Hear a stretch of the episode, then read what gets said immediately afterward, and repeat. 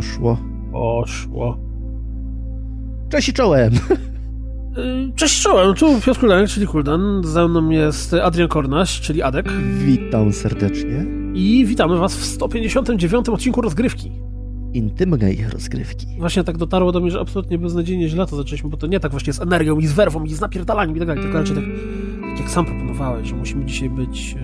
Witam Państwa serdecznie, zapraszam do naszej intymnej rozgrywki. Tak, tutaj jest... Proszę, tutaj jest kawa, ciastka, kominek proszę też, usiąść. Prawda, jest dosyć ciepło, więc kominek jest zgaszony, ale mamy też kawę mrożoną, jeżeli ktoś miałby ochotę. W ogóle kusiło nas z Adrianem tutaj... I ciastka cynamonowe. Mały eksperyment drobny chcieliśmy przeprowadzić i zastanowiliśmy się, czy dzisiejszy odcinek rozgrywki nie zamienić troszeczkę formuły naszego podcastu i zaproponować... rozszamkę. Dobrze pamiętam, Adrianie? Przypomnij. Rozszamka, tak. Rozszamka, czyli taki podcast, ale bardziej o jedzeniu niż o grach. Zastanawialiśmy się, czy Państwo by ten pomysł jakoś przyjęli optymistycznie, czy bardziej jakoś tak, że co to za bzdury, no ale to pozostawiamy Wam, drodzy nasi słuchacze, radiosłuchacze, haha, chyba nie radio, internetowo słuchacze, to taki żart właściwie związany z podcastami, jak się tego słucha, jak mówić o słuchaczach. No ale to na kiedy indziej. Jeszcze standardowo musimy powiedzieć dzień dobry, dobry wieczór, bo nie wiadomo, kiedy oczywiście słuchacze nas słuchają. Być może na przykład miłego popołudnia powinniśmy życzyć na początek, a może miłego poranka, może Państwo dopiero wstali, otworzyli okna, bo jest ciepło, mamy lato. Wdechnęli, czy jakkolwiek się odmienia to trudne słowo w języku polskim, bo język polski jest trudnym językiem, więc wciągnęli świeże powietrze, jeżeli mieszkacie poza miastem, ewentualnie zamknęli okno, żeby to brzydkie miasto, powietrze z miasta nie wlatywało, bo niektóre miasta potrafią zabijać, to jest przykra prawda. No i wstaliście rano, zamknęliście okno. To jest paradoks, że tak powiem, że miasta powstały po to, żeby dawać schronienie, a zabijają. Przecież mówi się o chorobach cywilizacyjnych, o masie problemów, które jest. To są poważne tematy. My tu będziemy mówić dlatego o grach, Bytom o krotochwilach. Chodzi pod ziemię z tymi swoimi problemami. Tak, Bytom, słyszeliśmy o projekcie, że sprzedaż gry Dino's Survival była tak udana, że nie tylko Bytom zostanie uratowany, ale niczym Wakanda z filmów z Marvel Cinematic Universe przeniesie się pod ziemię. I myślałem, że nawiążesz do tego, że jedna z dzielnic Rudy Śląskiej to jest nowy Bytom. Naprawdę? To ja nie mam tej wiedzy. Widzisz, te regionalizmy są dla mnie niestety poza moją... generalnie. Również moją... o tym możemy porozmawiać, niech słuchacze dadzą znać, czy chcieliby poznać historię Rudy Śląskiej, to być może okolicznych miast Zabrza, Gliwic, ciekawy Bytomia. Temat. Bytom. Podobno w Bytomiu, jeżeli położysz butelkę na ziemi, to potrafi się przeturlać na drugą stronę pokoju. I nie wynika to z nieumiejętności budowania tego pokoju albo małej fachury pracowników budowlanych zatrudnionych przy budowie, a z takiej charakterystycznej cechy geograficznej, jaka dotyka Bytomia. To są ciekawe. O zapadaniu się, czy o wstrząsach? Ja nie wiem. Wynikających z licznych kopalni pod Bytomiem? Ty jesteś ekspertem, drogi Adrianie, od Bytomia. Zaczekajmy na głos naszych słuchaczy, czy chcą o tym słuchać. Czyli mamy... Wtedy bardziej się przygotuje. Tutaj kilka wariantów. Jest rozgryszamka. Kulturalny podcast o gotowaniu. Jest pomysł na podcast geograficzno-przyrodniczy. Rozgry Silesia, tak. Będziemy musieli zaprosić kilku ekspertów. Na przykład ja mógłbym tylko występować w formie prowadzącego, ale który by poznawał tą wiedzę. Inni musieliby opowiadać o rzeczach, na przykład o tym, co się dzieje w Bytomiu. Jest jeszcze jeden podcast, pomysł na podcast, który gdzieś nam z tyłu głowy się tutaj kołacze. Nie będę ukrywał, że inspiracją dla niego jest nasz ulubiony kolega redakcyjny. Serdecznie go pozdrawiamy z tej strony, Grzegorz Perez. Ach, o tym pomyślałem podcaście. Tak, podcast o duchu sportowym, o tym... Rozgrydieta. O, na przykład też. Co robić, jak ćwiczyć, gdzie się pocić, jakie ubrania najlepsze są do pocenia. Ile jeść, co jeść. Tak, więc to są pomysły, kiedy nie jeść. Chodzą nam troszeczkę po głowie, ale dzisiaj, i to są poważne tematy, no nie oszukujmy się, to są tematy, którymi można by było uczyć i bawić. Nie tak jak my tutaj będziemy mówić o grach, o krotochwilach, o tych krótkich momentach ulotnej radości, którą nam daje wirtualna rozgrywka.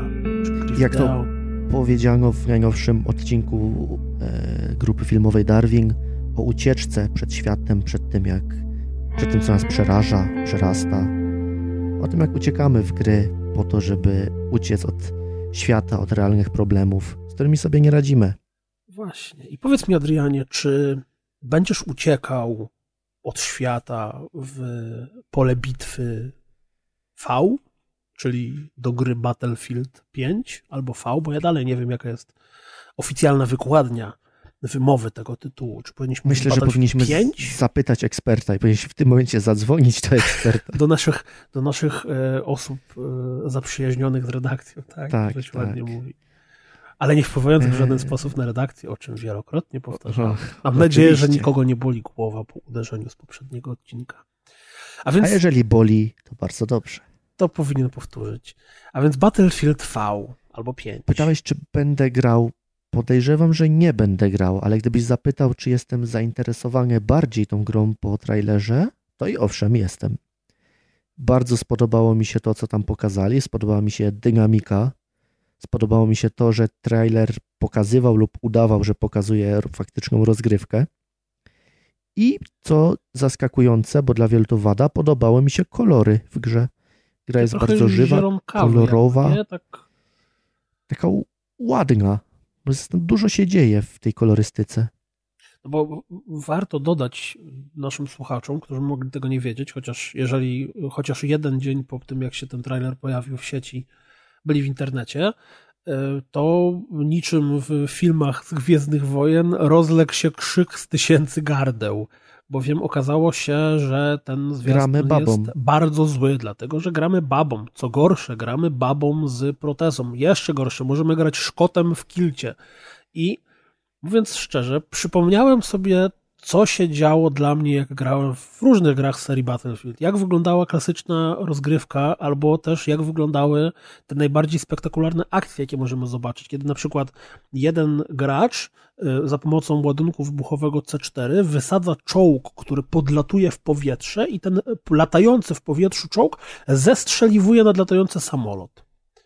Na przykład takie bardzo realistyczne i faktycznie prawdziwe podejście do przedstawienia pojedynku, znaczy wojny, prawda? To zdarza się na każdym froncie. To była scena z Iraku właściwie, można powiedzieć. To jest znana scena, są zdjęcia z I wojny światowej, tak, dokładnie to się dzieje. I generalnie ten zwiastun dla mnie był absolutnie idealnym odwzorowaniem tego, jak wygląda gra w multiplayer w Battlefieldzie, czyli mamy, wszystko wybucha, nagle samochód nie wiadomo skąd spada i kogoś przygwarza, coś tam, jakieś rakiety, w ogóle dzieją się absolutnie absurdy. Debuggingu tam brakowało gdzieś z boku. Trochę debuggingu brakowało, przecież nawet w trakcie tego zwiastunu 2 razy widać, że ta bohaterka ginie i potem się respawnuje. Jakby to jeszcze nie było, nawet w którymś momencie jest wręcz napis na ekranie, który mówi, że teammate się na tobie zrespawnił. Mhm, tak. I to, co jest dla mnie najbardziej zabawne, to to, że ludziom się to nie spodobało, bo jest nierealistyczne, ale czy którykolwiek multiplayerowy pojedynek w Battlefieldzie był realistyczny?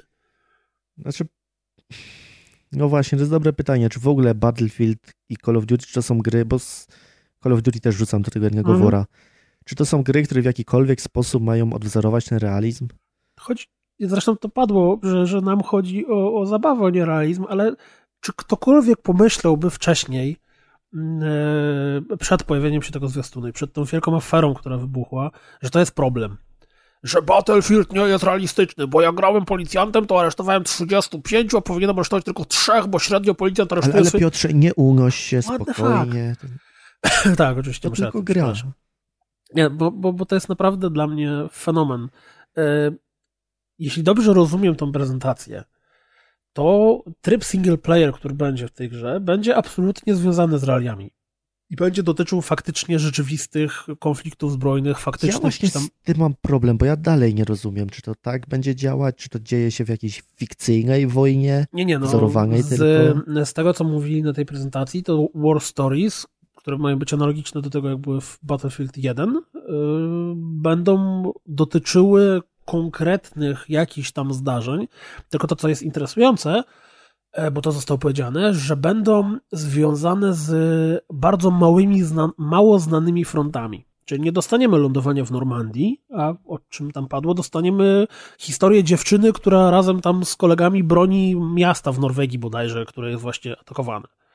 Ale nadal historycznie poprawne. Tak. Czy okay. Może jakoś tam inspirowane. Znaczy, wydaje mi się, że historycznie poprawne na tej samej zasadzie, jak to było w pierwszym Battlefieldzie. Czyli bierzemy jakąś faktyczną sytuację, która miała zdarzenie, no i wiadomo, dajemy tam historię człowieka, który raczej zabije więcej ludzi niż przeciętnie człowiek na wojnie. No bo jednak w grach zabijamy dużo więcej przeciwników. No tak. No ale krzyk wielki, ogromny był, wybuch z jasną się nie spodobał, mi się spodobał, nie rozumiem tego krzyku, nie rozumiem zarzutów. Szczerze mówiąc, po tym, co pokazało Call of Duty w tym roku, raczej ja nie napalam się na granie w Black Opsy 4, a zawsze fajnie jest mieć jakąś grę multiplayer, do której się raz na miesiąc czy tam na jakiś czas wskakuje. Mam nadzieję, że w przypadku Battlefield V nie będzie tak, jak jest w przypadku Battlefield 1, o którym Grzegorz wielokrotnie nam mówił, że gra jest morderczo hardkorowa na tym poziomie. Przynajmniej na PC, że teraz powrót do niej na przykład po miesiącu czy po 2 miesiącach grania, a jak wychodzi nowe DLC, to dla niego jest krew, pot i łzy i generalnie bycie na dole tabeli. A Grzegorz umie grać. Podejrzewam, że na konsoli to jednak inaczej będzie działało, bo na konsoli zawsze ta rozgrywka jest wolniejsza i mniej owszem, trafiają się ci hardkorzy, no ale jednak większość graczy jest normalna i tylko ruchają matki. I tibagują, tak? Jeszcze to, co mnie najbardziej zastanawia i ciekawe jestem, gdybyśmy mogli tutaj przyjąć jakiś, może zakład to jest za dużo powiedziane, ale tak wbiegnijmy w przyszłość. Bardzo popularne jest teraz zapowiadanie Battle Royale. Call of Duty tak bardzo chciało zapowiedzieć Battle Royale, że powiedzieli o nim, mimo że nawet jeszcze nic nie mają z tym trybem związanego, bo idę o zakład, że gdyby Battle Royale było już gotowe na początku prezentacji, to na 100% pokazaliby nawet krótką migawkę. Może pokażą coś na E3, ale to, że mieliśmy tylko ogólne założenie tego, jak ten tryb ma wyglądać, coś wydaje mi się, że oni przy nim lubią. No i teraz moje pytanie brzmi, nie dowiedzieliśmy się nic na temat trybu Battle Royale ewentualnego w Battlefield V czy też 5. Czy twoim zdaniem będzie, czy nie będzie? Podejrzewam, że będzie, ale być może niekoniecznie od razu, być może w jakimś dodatku dorzucone. No nie oszukujmy się, ten tryb no to jest tylko zwykły tryb tak naprawdę. Battlefield jest na tyle rozległą grą i na tyle zawsze było dużo graczy, że wydaje mi się, że łatwiej tam zaimplementować ten rodzaj rozgrywki, więc czemu nie? Okay. Myślę, czyli że w jakimś DLC dojdzie i wtedy zrobią z tego dużą sprawę, że od teraz Battle Royale w naszej grze. Właśnie, a propos DLC, o których powiedziałaś, nie będzie takowych, to znaczy inaczej, przepraszam. Nie będzie Season Passa. Nie będzie konta premium, nie będzie żadnej dodatkowej płatnej zawartości dochodzącej do gry, wszystko ma być za free.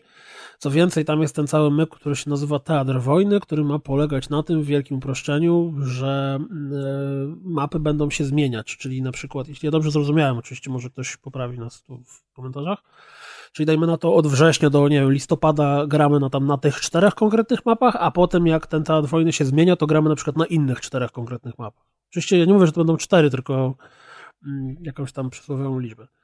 Więc ciekawe. Battlefield V czy też Battlefield 5 przynosi zmiany i co jest interesujące, że Call of Duty też ma zrezygnować z Season Passa w tym samym momencie, czyli faktycznie wiatr zmian dotknął wydawców w tym samym momencie.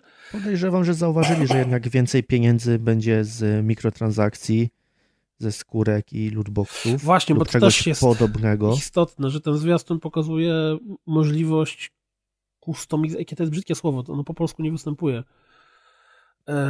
Jaki jest polski odpowiednik? Customization. Nie wyróżniania, nie modyfikacji wyglądu. No modyfikacja wyglądu to dobrze brzmi. Modyfikacji wyglądu naszych postaci. Właśnie dlatego mieliśmy panią z personalizowania. Tak, personalizowania, bardzo ładnie. Mieliśmy pana w kilcie z tatuażami i to totalnie jest tak bardzo growe, że nie rozumiem, jak można się tego czepiać. Zwłaszcza, że w tym samym momencie na rynku są gry, które stawiają na dokładnie inny wariant. Są, nie wiem, takie Day of Infamy, w które tam Grzegorz regularnie. Są gry właśnie, które skupiają się na tym. I tam jakoś nie ma 200 tysięcy graczy, którzy krzyczą, że jest za mało realizmu. No tam jest 1000 graczy i tam ludzie się bawią w ten sposób. Więc podejrzewam, że krzyczenie przy Battlefieldzie o brak realizmu To jest krzyczenie dla samego krzyczenia. Ja w ogóle mam wrażenie, że to jest krzyczenie dlatego, że to jest EA. Bo z jakiegoś powodu modne stało się oburzanie na Electronic Arts, cokolwiek by zrobili. Nawet w przypadku A Way Out, gdzie nie było żadnych powodów. To kilka głosów tu czy tam się znalazło, że ta gra jest seksistowska, coś tam, coś tam. Więc wydaje mi się, że tutaj dodatkowa krytyka pojawiła się ze względu na to, że gra jest taka jak... No i pewnie też przez to, że ten zwiastun starał się pokazać rozgrywkę. Tak, przynajmniej ja go tak odebrałem.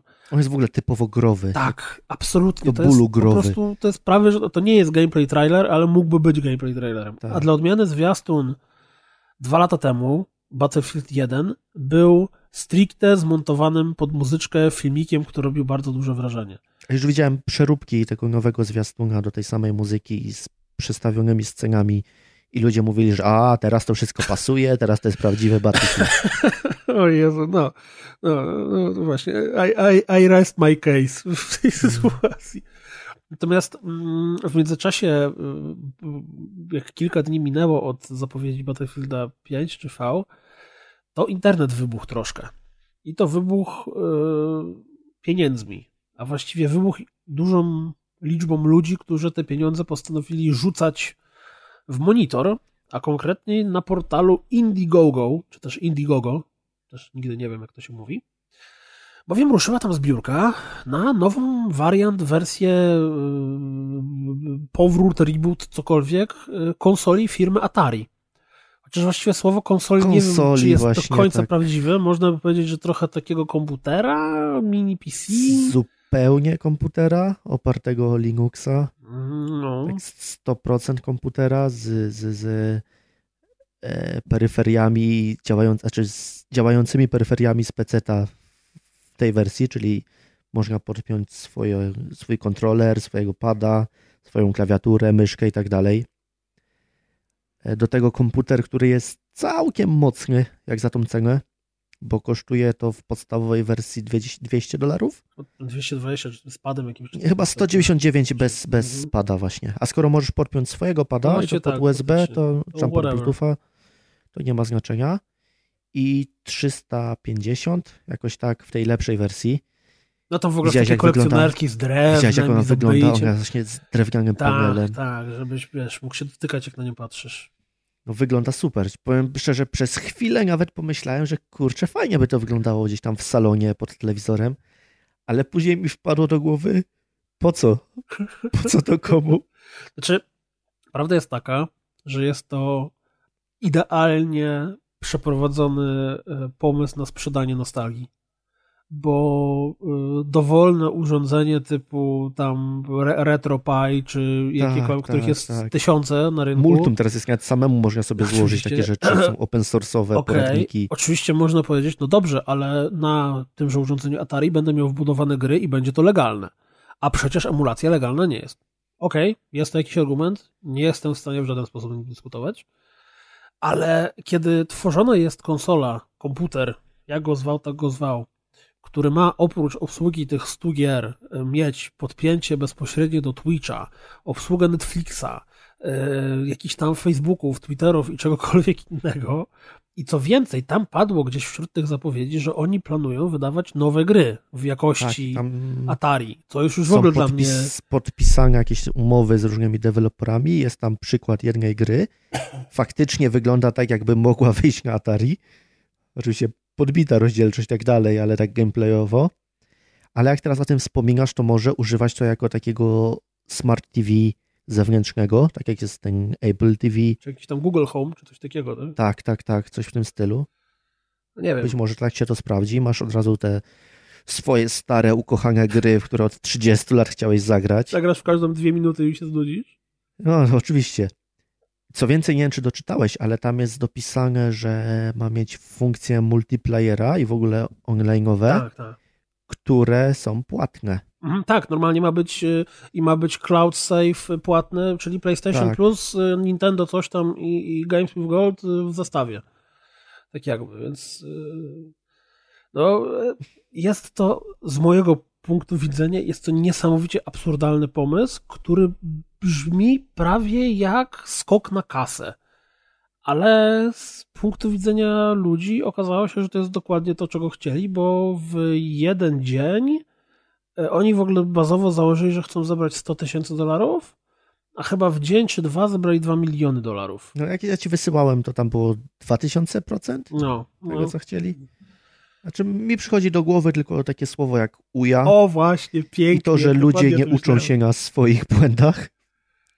No to aż się nie da tego nie porównywać z ujem. Znaczy w sensie nie da się nie myśleć o UI, która zabrała $8 miliony, chciałem przypomnieć. I miała być w ogóle, miała być wszystkim. I z założenia brzmiała lepiej. Jako wiesz, konsola do gier androidowych i można było super rzeczy na tym zrobić. A tutaj mamy tego Linuxa, no dobra, wychodzą gry na Linuxa, ale ich nie jest jakoś specjalnie dużo. Jeszcze mniej jest deweloperów, którzy chcą pakować się w Linuxa. Więc nie wiem. Jedynie tak jak wspomniałem, jako ten zewnętrzny, multimedialny box może być fajny. Tak, i ładnie wygląda. Oni też się tym chwalili, że to ma być właśnie połączone z tymi tam inteligentnymi domami i tą resztą. Nie wiem. I joystick ładny jest. Tak, joystick też wygląda jak stary joystick, ale ma być nowym joystickiem. Nie, no dziwne rzeczy się dzieją. Natomiast z innych rzeczy, bo to jest możliwość wydania pieniędzy, a teraz pojawia się też możliwość oszczędności pieniędzy, bowiem jest sezon powoli, zbliża się do nas sezon wakacyjny, więc i z tej okazji pojawiają się najróżniejszego rodzaju promocje i PlayStation, które muszę przyznać momentami ma fajne pomysły. Nie wiem, czy ty kiedykolwiek śledziłeś na Twitterze hashtag kryptonimwtorek. Tak, nawet teraz próbowałem się bawić, ale niespecjalnie mi to wyszło. No tam zawsze pojawiał się blodergo, któremu udawało się to rozwiązać tą zagadkę w jakieś 1,5 minuty albo raczej 15 sekund. No, mi się jeszcze strona nie załadowała, nie? A już tak, jest informacja, że wygrał. Jeśli o tym nie wiecie, to PlayStation na Twitterze miało taką promocję, która polegała na tym, że zawsze we wtorek pojawił się jakiś obrazek z zagadką, typu na przykład, nie wiem, ciąg liter i takich cholera wie, o co chodziło w tych literach. I jeżeli ktoś rozszyfrował, jak ten ciąg ma sens, to mógł sobie wpisać to w swoim koncie CD? Wpisać w swoim koncie na PSN-ie i dostawał jakąś grę, a niektóre rzeczy były gadżetami fizycznymi, czyli było trzeba to tam wpisać na specjalnej stronie. Więc pomysł na promocję całkiem fajny. I teraz rusza kolejna promocja, znaczy rusza. Jak słuchacie tych słów, to ona właściwie się właśnie zacznie. Jeżeli pobraliście w dniu premiery odcinek, to właśnie się zaczęło. Dokładnie. I to będzie się składało z dwóch rzeczy. Całość nazywa się Days of Play i pierwszym punktem jest bardzo fajny pomysł na konkurs, który mi autentycznie się podoba. I to możesz ty o czymś coś powiedzieć, bo konkurs... się napala. Tak, się napalam, za chwilę powiem dlaczego. Konkurs polega na tym, że przez 11 dni codziennie trzeba zdobyć co najmniej jeden achievement, znaczy trofeum, nie achievement.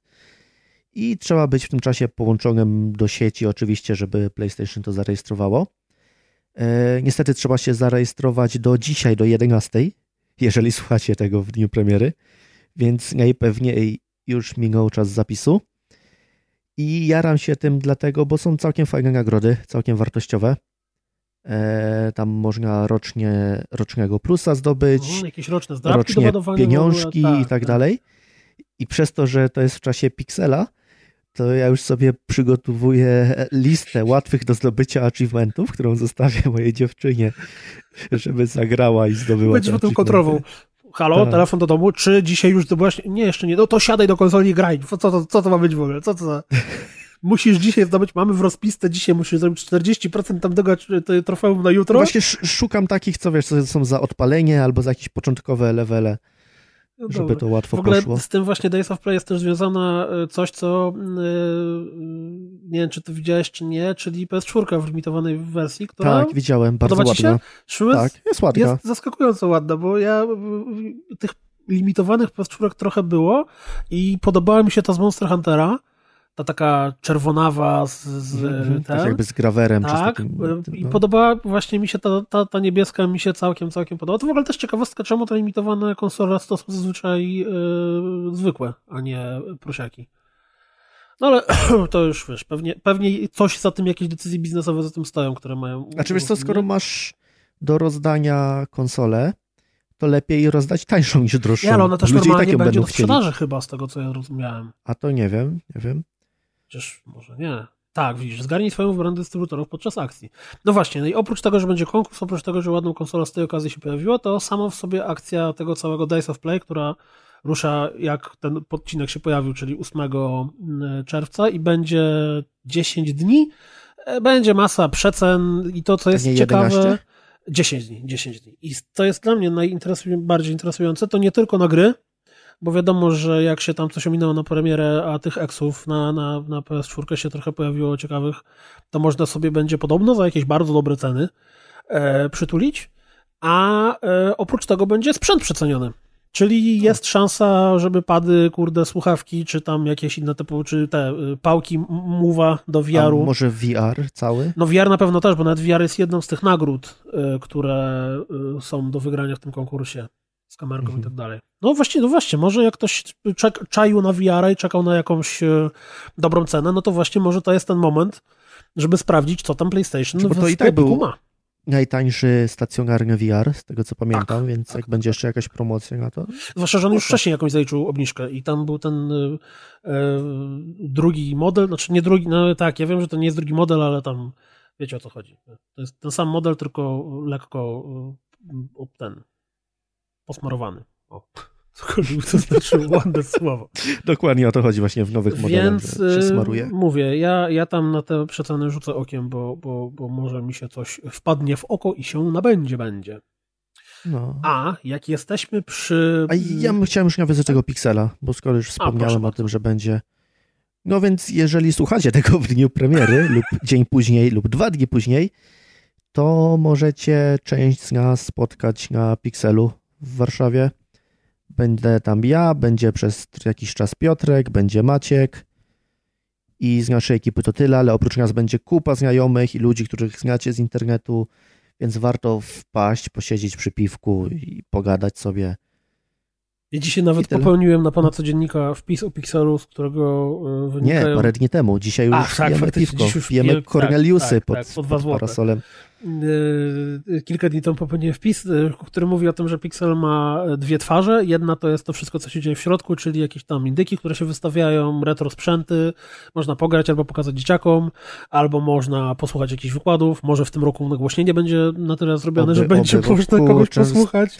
Tragedia, że są te wszystkie wykłady i o ile w sali głównej są okej, to jeżeli się trafi na jakiś taki gdzieś z boku, tam u góry, no tam jest tragedia i słońce świeci na projektor, nic nie widać, z głośników nic nie słychać. Będzie w ogóle jeszcze wystawiony cały kącik planszówkowy, gdzie będą siedzieli chłopaki z Grapli i będzie można zagrać z podcastem Mana w jakąś planszówki, więc to też dobry punkt planu. A oprócz tego wszystkiego, czyli tych atrakcji wszelakich, które są w środku hal, będzie również tak zwane zewnątrz, czyli masa ludzi, którzy siedzą pod tymi parasolami, piją piwko i sobie gadają. I tam nawet jeżeli wydaje wam się, że nikogo nie znacie, to nagle okaże się, że znacie tam masę ludzi, albo usiądziecie koło kogoś, kto was trochę kojarzy i nagle będziecie mieli tony przyjaciół, albo znajomych, albo ludzi, którym będziecie mogli się napić piwka i pogadać o grach. Tak. I zazwyczaj jest też tona innych podcasterów, zawsze i Jarosława można spotkać. Damian też przyjeżdża, to Damiana zawsze można chłopaki z Pad TV na pewno będą. Tak. Więc... Z Wszystko Gra. Tak, Wszystko Gra, więc masa znajomych, znajomków. Spotkać, pogadać się, napić piwka. Znaczy ja akurat będę auto, więc nie będę pił, ale napiję się. Ja wypiję za Piotrka, jakbyście chcieli mu postawić. To prosto do Adriana. I więc warto. Jeszcze raz. Pixel Heaven to jest w ogóle druga najlepsza impreza okolicznie growa po rozgrywka party w kraju w roku. Tak. Ja myślę, a propos rozgrywka party 14.07.2018 Disco VR w Warszawie. Jest event na fejsiku. Można sobie wpisać rozgrywka party 5.0. Wszystko wam się pojawi. Wszystko, adres, gdzie szukać hotelu i tak dalej. I generalnie widzimy się już 1,5 miesiąca. Zapraszamy. Czas szybko leci. A propos widzimy się, to nie wiem, czy zwróciłeś uwagę, w niesamowicie piękny sposób liknął Assassin's Creed Odyssey. Ta gra mnie tak bardzo nie interesuje, ale już tak bardzo. Widziałem na IGN-ie taki fajny filmik, który, takie zestawienie, bo wiadomo, że wszystkie top 5, top 10 i tak dalej jest najbardziej popularne. To był filmik, marek, które najczęściej przeciekają. I Assassin's Creed był właśnie tą, która wygrała. Wiesz co, bo tych Assassinów wyszło już 50, więc w tym może być klucz. Wiesz, jak wyszły dwie gry jakiejś serii, no to ciężko, żeby było dużo wycieków. Wiesz, Assassinów wyszło 50, z czego 48 przeciekło, więc wiesz, to też jest coś. No i tym razem przeciek był najlepszy w ogóle, best ever możliwy. To znaczy ktoś kupił albo dostał breloczek. Breloczek, tak? Już oficjalny merch tej gry Assassin's Creed Odyssey i wrzucił to na Twittera. Oczywiście Twitter wybuchł, no i konto Ubisoftu chyba tam 12 godzin potem wrzuciło filmik, że tak, kurwa, to będzie Assassin's Creed Odyssey. Macie tu migawkę 2-sekundową. Ja oczywiście zawsze w tej sytuacji się zastanawiam, czy to są przypadki, czy jednak to jest jakieś tam planowane marketingowe działania, bo tak cholera wie w sumie. W ogóle... Czy to robi jakąś różnicę tak naprawdę? Chyba nie. Ludzie się jarają, cieszymy się wszyscy na Twitterze, że nagle ktoś coś wiedział, coś się stało urok, i tak dalej. Urok tej branży, że mamy takie małe rzeczy, małe święta. W ogóle to nie wiem, czy ty o tym czytałeś, bo to jest coś, co mnie osobiście zadziwiło. Ale PlayStation, o którym przed chwilą było, w tym roku wymyśliło mega dziwną rzecz. I zastanawiam się, czy to oznacza, że oni na konferencję swoją na E3 szykują tak zwane megatony. Czy to oznacza, że chcą sobie więcej medialnego czasu zagospodarować? Bowiem dzisiaj, czyli tydzień temu, na ich stronie, na blogu pojawiło się Countdown to E3 i pokazali rozpiskę, w której wynika, że od środy włącznie aż do E3 będą pokazywali rzeczy. I to nie, że tam, wiesz, skórki do Little Big Planet, tylko na przykład w środę mają zapowiedzieć nową grę na PS4. Okej. W czwartek mają dać tytuł gry, na którą wszyscy czekają. Ale wiesz co, to jest fajne, bo jeszcze więcej sobie uszcznią z tego czasu E3. No, z punktu widzenia wydawcy to jest absolutnie genialne. Dla mnie to, co Bethesda robi od 2 tygodni. W ogóle Rage, jaki line-up ma Bethesda? Słuchaj, gdyby Rage pojawił się na konferencji, to dostałby jakieś 5 minut czasu antenowego. Ludzie by napisali, no zapowiedziano Rage 2, do zwiastun, enter.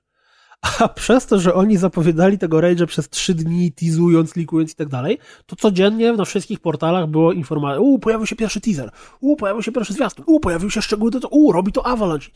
Więc z punktu widzenia łapania publicity, to jest 6 razy lepsze podejście niż megatona na konferencję. No wiesz, trzeba mierzyć siłę na zamiary. Oni zdają sobie sprawę, że na tych konferencjach nie są najważniejsi, więc robią co mogą.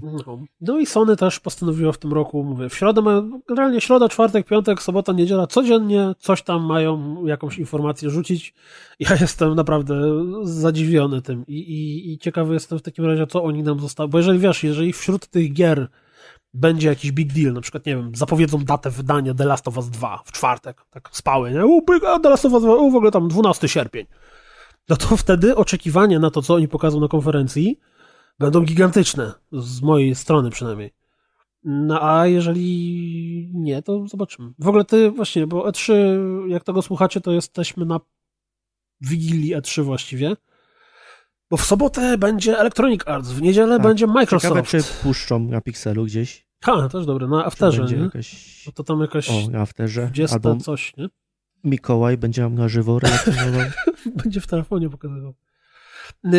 Czy, jeśli chodzi o E3, bo pewnie pogadamy sobie na następnym odcinku o tym, co zostało pokazane trochę mniej lub bardziej, ale jeśli chodzi o E3, o twoje oczekiwanie na E3, masz jakiekolwiek? Nie, ja nie mam żadnych oczekiwań, co więcej, ja jestem jednym z tych, co stara się unikać spoilerów, w cudzysłowie spoilerów z E3, bo mnie strasznie cieszy to całe święto graczy i obserwowanie tego, co teraz pokażą, co to się za zwiastun zaczyna, więc ja unikam tego tematu i po prostu czekam do masz jakieś nadzieje, świąt. Albo nie wiem, coś, co chciałbyś zobaczyć? Kompletnie żadnych. Że nie tyle, wiadomo, jak wszyscy Cyberpunka bym chciał zobaczyć, ale to jest, wiesz, takie wyświechtane, że w sumie... No, najbardziej się zawsze cieszę z tych gier, których się nie spodziewałem. Jakby Platinum pokazała jakąś nową grę, to bym się cieszył. Jakby wrócił Scalebound do Microsoft, albo jakby wrócił w ogóle jako nie Microsoftowe, tylko ogólnie. To by było. Bo były jakieś takie przecieki, że być może coś tu się pojawi. Tak, były. Dzisiaj gdzieś mi mignęła informacja o Devil May Cry 5. Tak, to od tygodnia już w ogóle te informacje, a co chwilę jakaś kolejna nowa plota na ten temat. Wiesz, tylko miałbym nadzieję, że to jest DMC z tej serii, Emo DMC, ze świetką, muzyką, kombi Christa i Noizy. Być może coś z tych kierunków.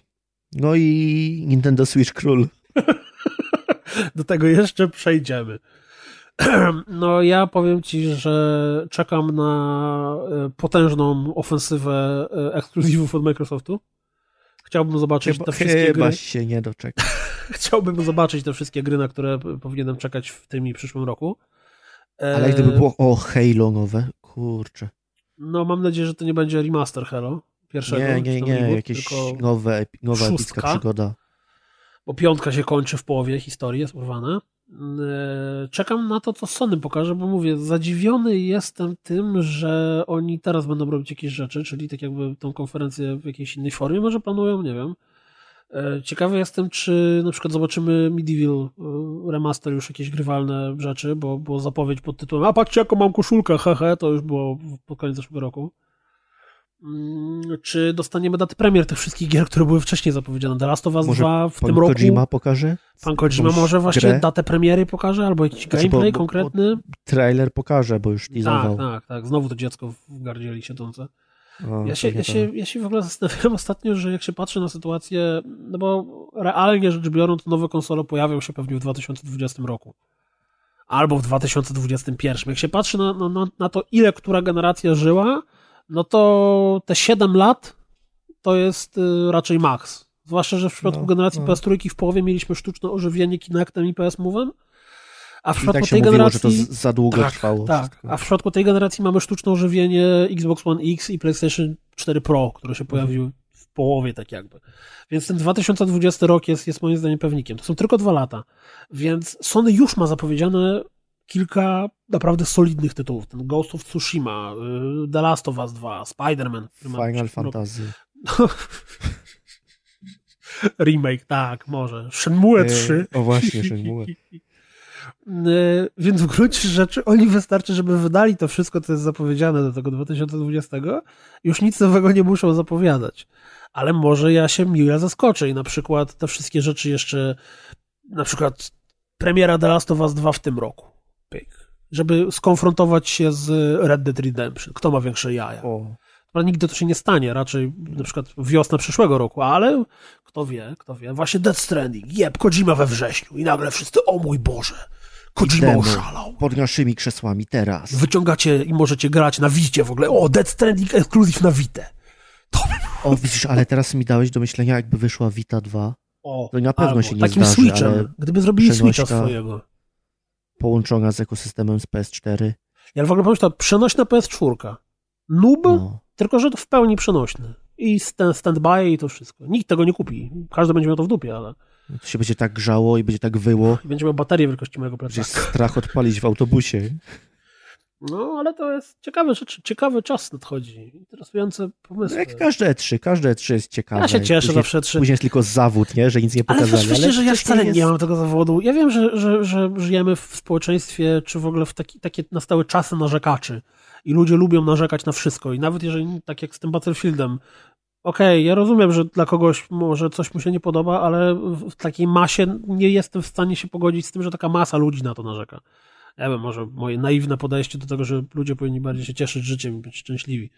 I na 100% powiedzmy, nie, znowu dupa, nic nie pokazali, bez sensu, po co ja spałem, mogłem pójść spać. A ja zawsze po E3 mam takie, jesteśmy graczami.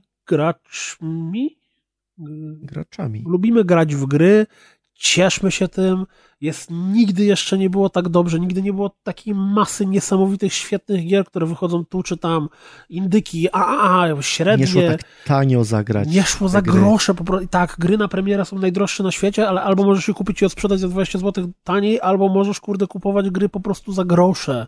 Możesz konsolę obecnej generacji mieć za jakieś tam 700 zł, 7 stówek. No kurczę. PS3 nigdy nie kosztowała, nowa PS3 nigdy nie kosztowała 700 zł, więc mamy niesamowicie dobre czasy dla graczy i po prostu trzeba się tym cieszyć i doszukiwać się. Nie mówmy, kto nas zawiódł na E3, tylko cieszmy się z tego, co nas zaskoczyło pozytywnie. Szukajmy top 5 things of E3. cringe'em i złymi rzeczami to się już ludzie na YouTubie zajmą, jakiś tam Kropket czy ktokolwiek zrobi nam kompilację, pośmiejemy się, będzie fajnie. Ale to akurat też jest fajne, te momenty z E3 właśnie do pośmiania się. Tak, absolutnie. Takie... Ale nie trzeba się na nich skupiać, nie? Obejrzysz filmik, pośmiejesz się, jest zabawniej. Tak, że tam jak tak, ten... Tak. To jak... bardziej jako mem później wchodzi, nie? Właśnie w Dżiksie był mimo, ten... że jest smutne, takie głupkowate, to i tak ma wprawić cię w radość. No ja cały czas przed oczami mam scenkę z... To chyba był rok albo 2 lata temu, jak był jakiś pokaz Just Dance. I był koleś, który był w stroju niczym Skorpion. Znaczy, on chyba nie był Skorpion, bo Ubisoft nie ma praw do marki, ale on wyglądał jak taki ninja właśnie, wiesz, tu w niebieski ten. I oni zwalnęli jakimś taką piękną choreografię i potem on stał.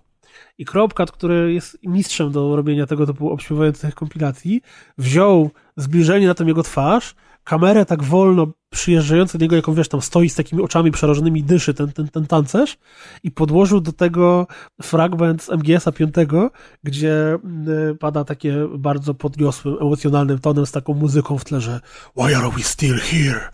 Just to suffer?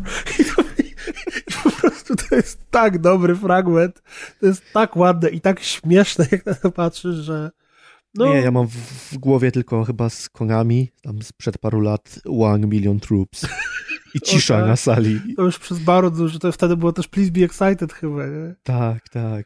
Generalnie cieszmy się i radujmy się i po prostu niech to będzie nasze święto, a nie kolejne powody do narzekania. A jak macie się smutać i narzekać, to w ogóle nie grajcie w gry i dajcie sobie spokój, składajcie puzzle. O, na przykład. Albo...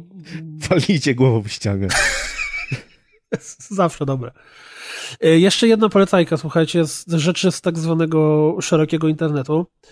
Odezwał się do mnie pan, który robi Retro Stories.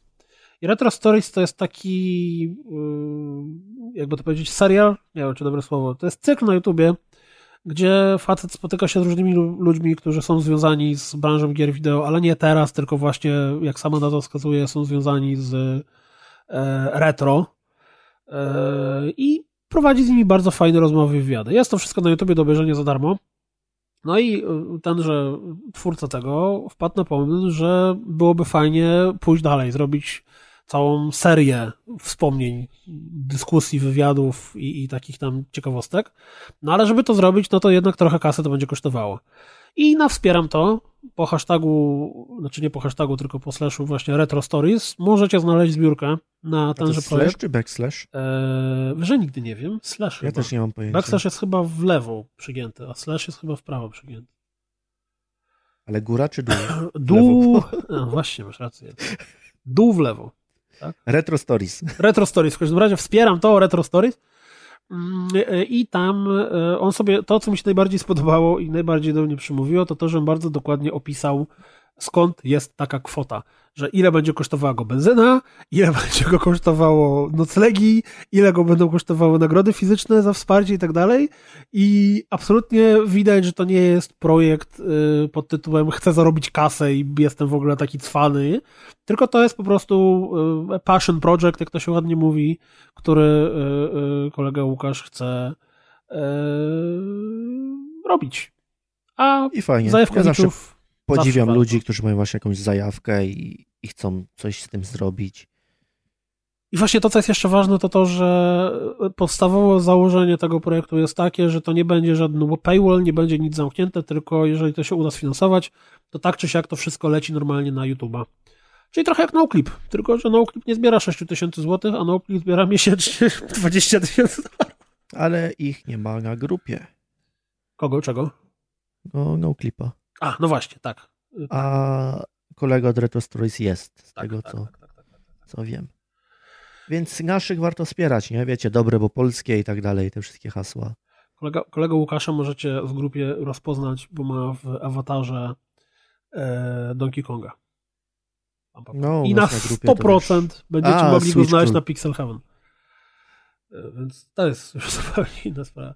No dobra. Ja chciałem jeszcze jednym trailerze wspomnieć, teaserze właściwie, bo mieliśmy wielkie odliczanie od naszej ulubionej Bethesdy i nowy Fallout.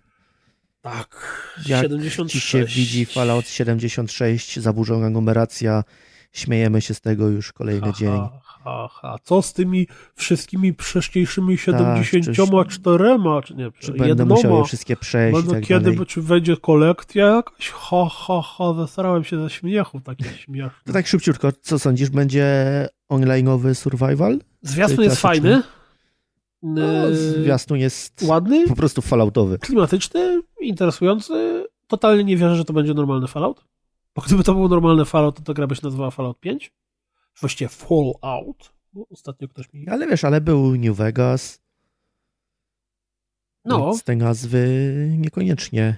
Znaczy ja niestety, mimo że ktoś mi zarzucił, że to co z tego, dla mnie, jeżeli za grę odpowiada firma, która robiła do tej pory gry online'owe, to spodziewam się, że to będzie gra online'owa, a jeżeli Kotaku potem pałuje się, że ich źródła mówią, że to będzie gra w stylu Rust, czy tam innego DayZ, czyli survival online'owy, to patrząc na to, jak bardzo popularne są tego typu gry w sieci, to wcale bym się nie zdziwił, jeżeli Bethesda chciałaby spróbować to zrobić, zwłaszcza, że był Fallout Shelter, który był, czy też nadal jest chyba.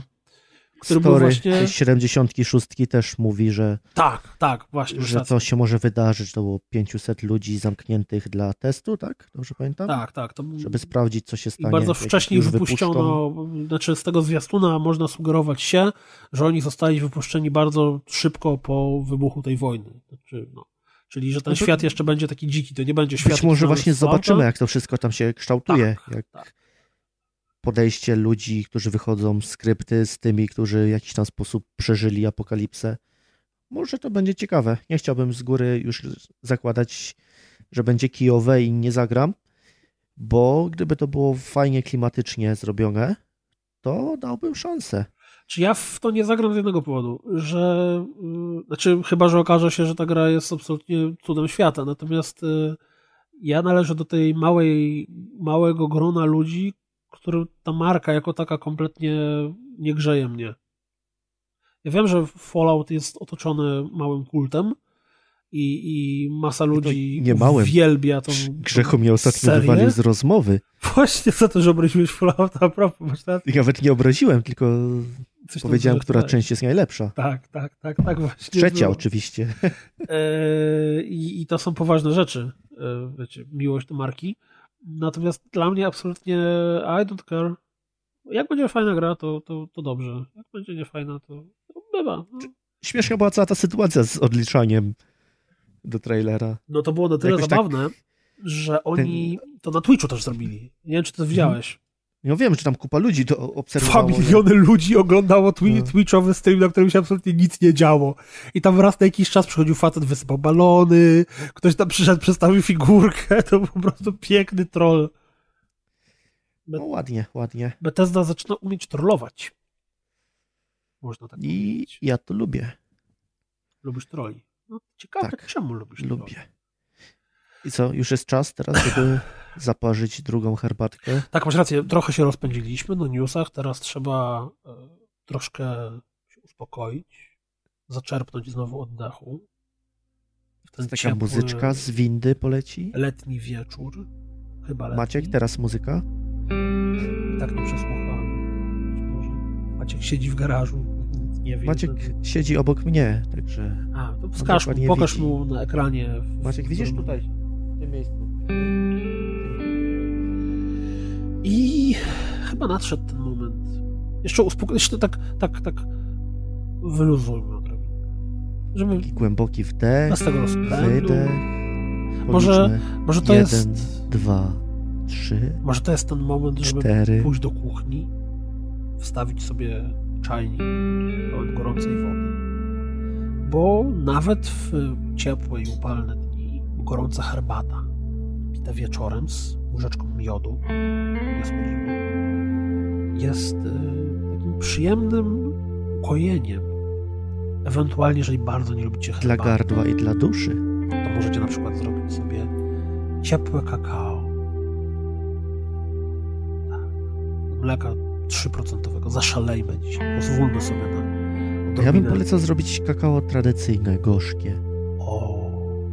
Na przykład... I do niego dodać miodu. To jest niesamowitym połączeniem. I ciasteczka cynamonowe. Uwielbiam gorzką kawę. Ale zauważyłem, że zawsze, jeżeli jestem gdzieś w gościach albo ktoś mnie zaprasza, czy jest jakaś taka sytuacja towarzyska, to w polskiej kulturze zawsze po obiedzie podaje się ciasto na stół. Ciastka, ciasteczka. Nazwijmy tak zwane szeroko pojęte słodycze w tej czy w innej. I zauważyłem, że niesamowicie wspaniałym połączeniem, które jest tak dobre jak kawa i papierosy, ale ponieważ już nie palę, to to połączenie odpada, jest połączenie gorzkiej i bardzo mocnej, ciemnej kawy z jakąś niesamowicie słodką słodyczą. Na przykład z loku, z Turkish Delight, albo z jakimiś takimi słodziutkimi landrynkami. Kiedy bierzesz gry z tego słodkiego ciastka, przełykasz je, czekasz aż twoje usta już przestają czuć ten smak i wtedy bierzesz łyk gorzkiej, pysznej, czarnej kawy. Kontrowanie smaków jest bardzo dobre generalnie, ale chciałbym też zaznaczyć, że teraz właśnie wchodzimy w segment rozgryszanki i rozgry diety. Nie powinno się zagryzać słodkich rzeczy do kawy. Jeżeli już masz bardzo ochotę na coś słodkiego, to zjedz to coś, ale nie popijaj kawą. Gdyż jak popijesz kawą gorzką szczególnie, to zresetują ci się twoje receptory smaku. Jeżeli najpierw zasłodziłeś się ciastkiem i wypijesz kawę, to za chwilę będziesz miał znowu ochotę na ciastko. No ale mówimy teraz, zobacz, teraz przeszliśmy o chwili przyjemności, tak? Możesz sobie... Ja tylko już przeszedłem płynnie do rozgryszanki i rozgry diety. Bo oczywiście należy pamiętać, że umiar jest podstawą dobrego działania w każdym mierze. Czyli jeżeli pozwolicie sobie na to ciacho z kawą, to następnego dnia wstajemy rano, zakładamy buty, jedziemy na rower. Bierzemy do uszu nasze aksamitne głosy. Tak? Tak, oczywiście słuchamy nas i na rower, albo na przykład sprzątamy w ogrodzie. Jakieś koszenie trawy. Można też, jeżeli na przykład nie macie roweru albo pada deszcz, posprzątać w domu. To czasem oczyszcza. Gdyby komuś brakowało, to potrzeba u mnie obciąć żywopłot. O, proszę bardzo. No takie, mogę nawet takie... włączyć z głośników podcast. Nawet mógłbyś zrobić taki podcast live troszeczkę. Live. Znaczy, niespecjalnie lubię wychodzić w te upały z domu, więc wolałbym jednak siedzieć w domu w tym czasie. Oczywiście. Ale jak bardzo będzie trzeba, to mogę przez mikrofon i głośniki. W ogóle ja nie wiem, czy nasi drodzy słuchacze też tak mają, ale ja znajduję zawsze w wysiłku fizycznym, czy to jest wysiłek taki bezcelowy, w cudzysłowie, właśnie jak na siłowni, czy w poszukiwaniu bardziej zdrowego ducha, czy też jest to taki wysiłek celowy, jak sprzątanie w domu, czy jakieś prace ogrodowe. Jest jakaś taka oczyszczająca siła. Reset taki. Taki reset. W głowie, tak. Kiedy człowiek jest zabiegany po całym tygodniu i wtedy może, czy po całym dniu, jakoś tak się spocić w takim intensywny, mocny sposób. Nie myśleć o tym wszystkich projektach, deadline'ach, asapach i innych fuck-upach, które na niego czekają. Tylko skupić się na utrzymywaniu tętna albo na tym, że te 120 kg, które ma nad głową, jak spadnie, to mu zmierzy czaszkę i należy pozwolić, by spadło. To jest takie katarzy dzisiejszych czasów. Ja bardzo lubię to uczucie tuż po, jak już zrobimy te nasze ćwiczenia, czy posprzątaliśmy coś i możemy usiąść i popatrzeć na efekty naszej pracy i pomyśleć, to była dobra robota. Tak, trochę się tego ponapawać tym uczuciem, docenić tak, to, że... Nie bójmy się doceniać tego, co sami zrobiliśmy. To jest ważne, żeby spojrzeć na to, co udało nam się stworzyć i powiedzieć, że to było dobre. Nie bójmy się chwalić siebie. Oczywiście, że tak. To jest podstawą, jak już mówiliśmy dzisiaj, jest ta równowaga. Jak można kochać kogoś, jak nie kochamy siebie? Oczywiście. To jest piękne słowa, Adrianie, naprawdę. Mam nadzieję, że nasi słuchacze, drodzy, wezmą mnie głęboko do serca i z tą myślą miłości, pozytywnych emocji przejdźmy do działu gier, w których na pierwszym miejscu znajdujemy tytuł, który niestety serca mojego nie zawładnął. Niestety nie jest na pierwszym miejscu rankingu dzisiejszych gier. Tak, tak. Po prostu jest pierwszy.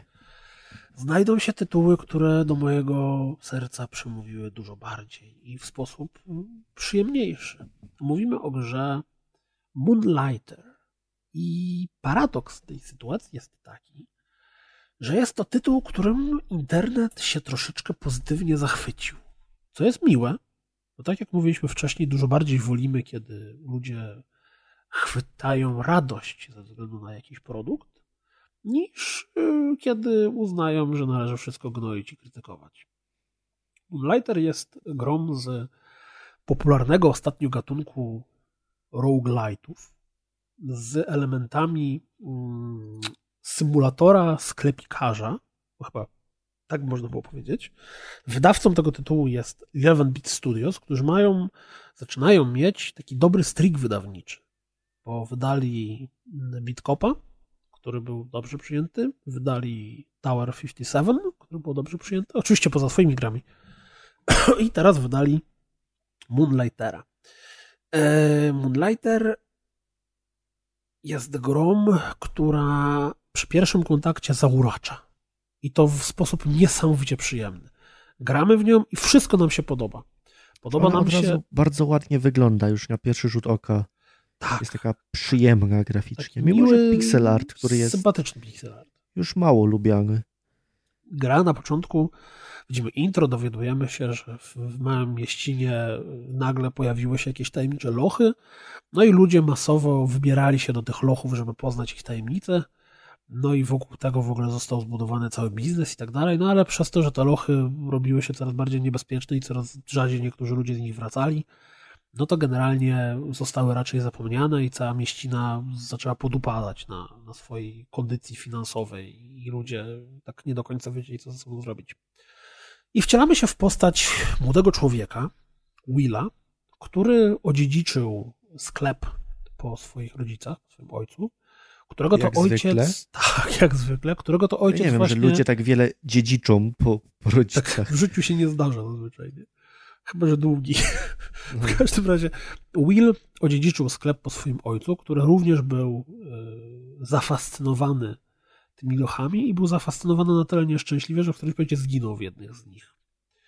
No i Will, niewiele myśląc, postanawia kontynuować to, co robił jego ojciec, ciągnie go do tych lochów i cała gra składa się z powtarzających się po sobie etapów. Po pierwsze, jest ten cały element dungeon crawlera, który jest stricte rogalikowy. To znaczy wchodzimy sobie do losowo generowanych pomieszczeń, w których mamy losowo generowanych i dobieranych przeciwników, no i musimy sobie tak łazić po tych lochach, aż znajdziemy schodki, dzięki którym zejdziemy piętro w dół, aż na najniższym piętrze, bodajże czwartym, jeśli dobrze pamiętam, spotkamy bossa. Jeżeli uda nam się bossa pokonać, to wtedy zdobywamy klucz, dzięki któremu możemy zmienić klimat. I tak pierwsze lochy to są takie klasyczne, nazwijmy to lochy jak lochy, drugie to są takie lochy bardziej roślinno-zwierzęce, to znaczy mamy tam jakieś lasy, mamy jakieś trawy, tego typu rzeczy. Później tam są, generalnie każde lochy mają w zupełnie innym klimacie, no i na końcu czeka nas wielka tajemnica, którą chcemy poznać, co się kryje za piątymi drzwiami, bo wszystkie lochy są opisane, ale piąte drzwi są tajemnicą, która jest niewiadomą. No i kiedy tak sobie łazimy po tych lochach, to sobie zabijamy stworki, podnosimy różne rzeczy, otwieramy skrzynie i znajdujemy różnego rodzaju towar. A jak wygląda sama walka? To jest wciskanie jednego przycisku? Walka wygląda w ten sposób, że chodzisz sobie góra, dół, lewo, prawo, nie ma skosów i tą stroną, w którą jesteś obrócony, przeprowadzasz atak. Jest zestaw różnych broni. Jest na przykład łuk, rękawice, jakiś tam mały miecz, duży miecz, miecz z tarczą. W zależności od tego, jaką broń masz na sobie, to tak wygląda atak. Czyli na przykład w przypadku rękawicy robisz bardzo szybkie uderzenie o bardzo niskim zasięgu, plus do tego dochodzi tak jakby cios specjalny, czyli po prostu przyciskasz guzik dłużej i wtedy go ładujesz i on robi taki dash do przodu z tą pięścią. I to jest tak na pałę trochę, że doskakujesz, bijesz, odskakujesz? Na początku troszeczkę tak, ale musisz się trochę tej walki nauczyć, żeby potem tobie szło, bo zginąć jest bardzo łatwo. Na przykład w przypadku miecza i tarczy, który jest tak jakby rodzajem broni, jakie podnosimy, to nie ma ciosu specjalnego, jest blokowanie. Po prostu zasłaniamy się tarczą i nas pociski nie trafiają. W przypadku łuku, jeżeli przytrzymamy ten cios specjalny, to wtedy robimy taką strzałę, która leci przez wszystkich, piercing taki robi wszystkim przeciwnikom. Jest na przykład jeszcze też włócznia, duży miecz, tam tych broni w sumie jest 5 czy 6 i przeciwnicy poruszają się po wszystkich kierunkach. My nie, znaczy my też możemy chodzić tak jak chcemy, ale często zdarza się, że przeciwnik podchodzi do nas od skosa. A my możemy... problemy. To jest problem, bo my możemy atakować do góry albo my możemy atakować w prawo, a przeciwnik podchodzi do nas trochę od skosa. No i bronie mają jakiś taki obszar zasięgowy, że jeżeli jesteśmy odwróceni w prawo i ciachamy w prawo, a on do nas podchodzi od góry z prawej, to czasem go trafimy, a czasem nie. I kurde, miejscami tak nie do końca wiesz, czy powinieneś zrobić krok w bok i po prostu ustawić się na wprost, żeby go atakować, a względnie jak staniesz na wprost, to wtedy on może ciebie atakować. Ta walka, mimo że ja w grze siedziałem jakieś 8-10 godzin, to po tych 80 godzinach dalej mi sprawiała lekkie momentami kłopoty. I ciekawe to jest... skąd taka decyzja projektowa, bo nie widzę zalet takiej walki. Silnik jakoś, nie wiem, że po skosie nie działa. Ale przeciwnicy chodzą po skosie, więc firefighting działa. Właśnie ja teraz próbuję się zastanowić, czy oni chodzą wprost po skosie, czy to jest tak, że oni idą w lewo i przy okazji idą w dół, że wiesz, że on idzie w jedną stronę, ale się obniża przy okazji. Kurde, nie mogę... Tutaj w ogóle podstawą tej całej walki jest to, żeby stanąć w takim miejscu, gdzie przeciwnik ciebie nie uderzy. To znaczy, że stoisz, patrzycie na siebie twarzą w twarz, ale ty stoisz troszeczkę niżej, więc jego miecz chlasta nad twoją głową. I wiesz, ty stoisz i go pukasz, a on tobą chlasta mieczem na przykład. Czy właśnie w przypadku jakichś takich strzelających badziec, to żeby stać tak, żeby nie mógł cię trafić, a żebyś ty mógł jego trafić.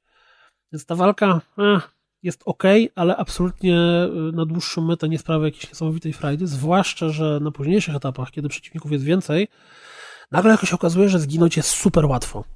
I to możesz robić tak, że... Nie brzmi dobrze, bo z tego, co mówisz, to jest połowa, jak nie więcej gry, ta walka. No tak. Dobrze powiedziane. Nie brzmi dobrze.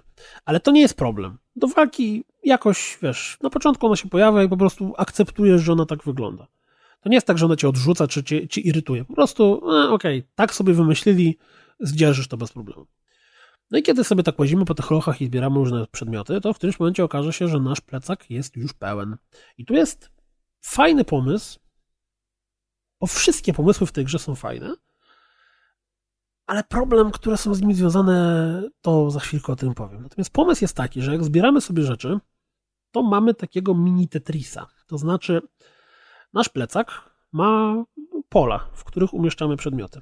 Jak podnosimy przedmioty, to często gęsto trafia się, że te przedmioty są w jakiś sposób przeklęte. Czyli na przykład ten przedmiot może być tylko z prawej strony plecaka, a ten przedmiot, jak pójdziesz do miasta, to przedmiot, który jest na górze... Snake dzwoni. A przedmiot, który jest na górze po lewej od niego, zostanie zniszczony, kiedy przejdziesz do miasta.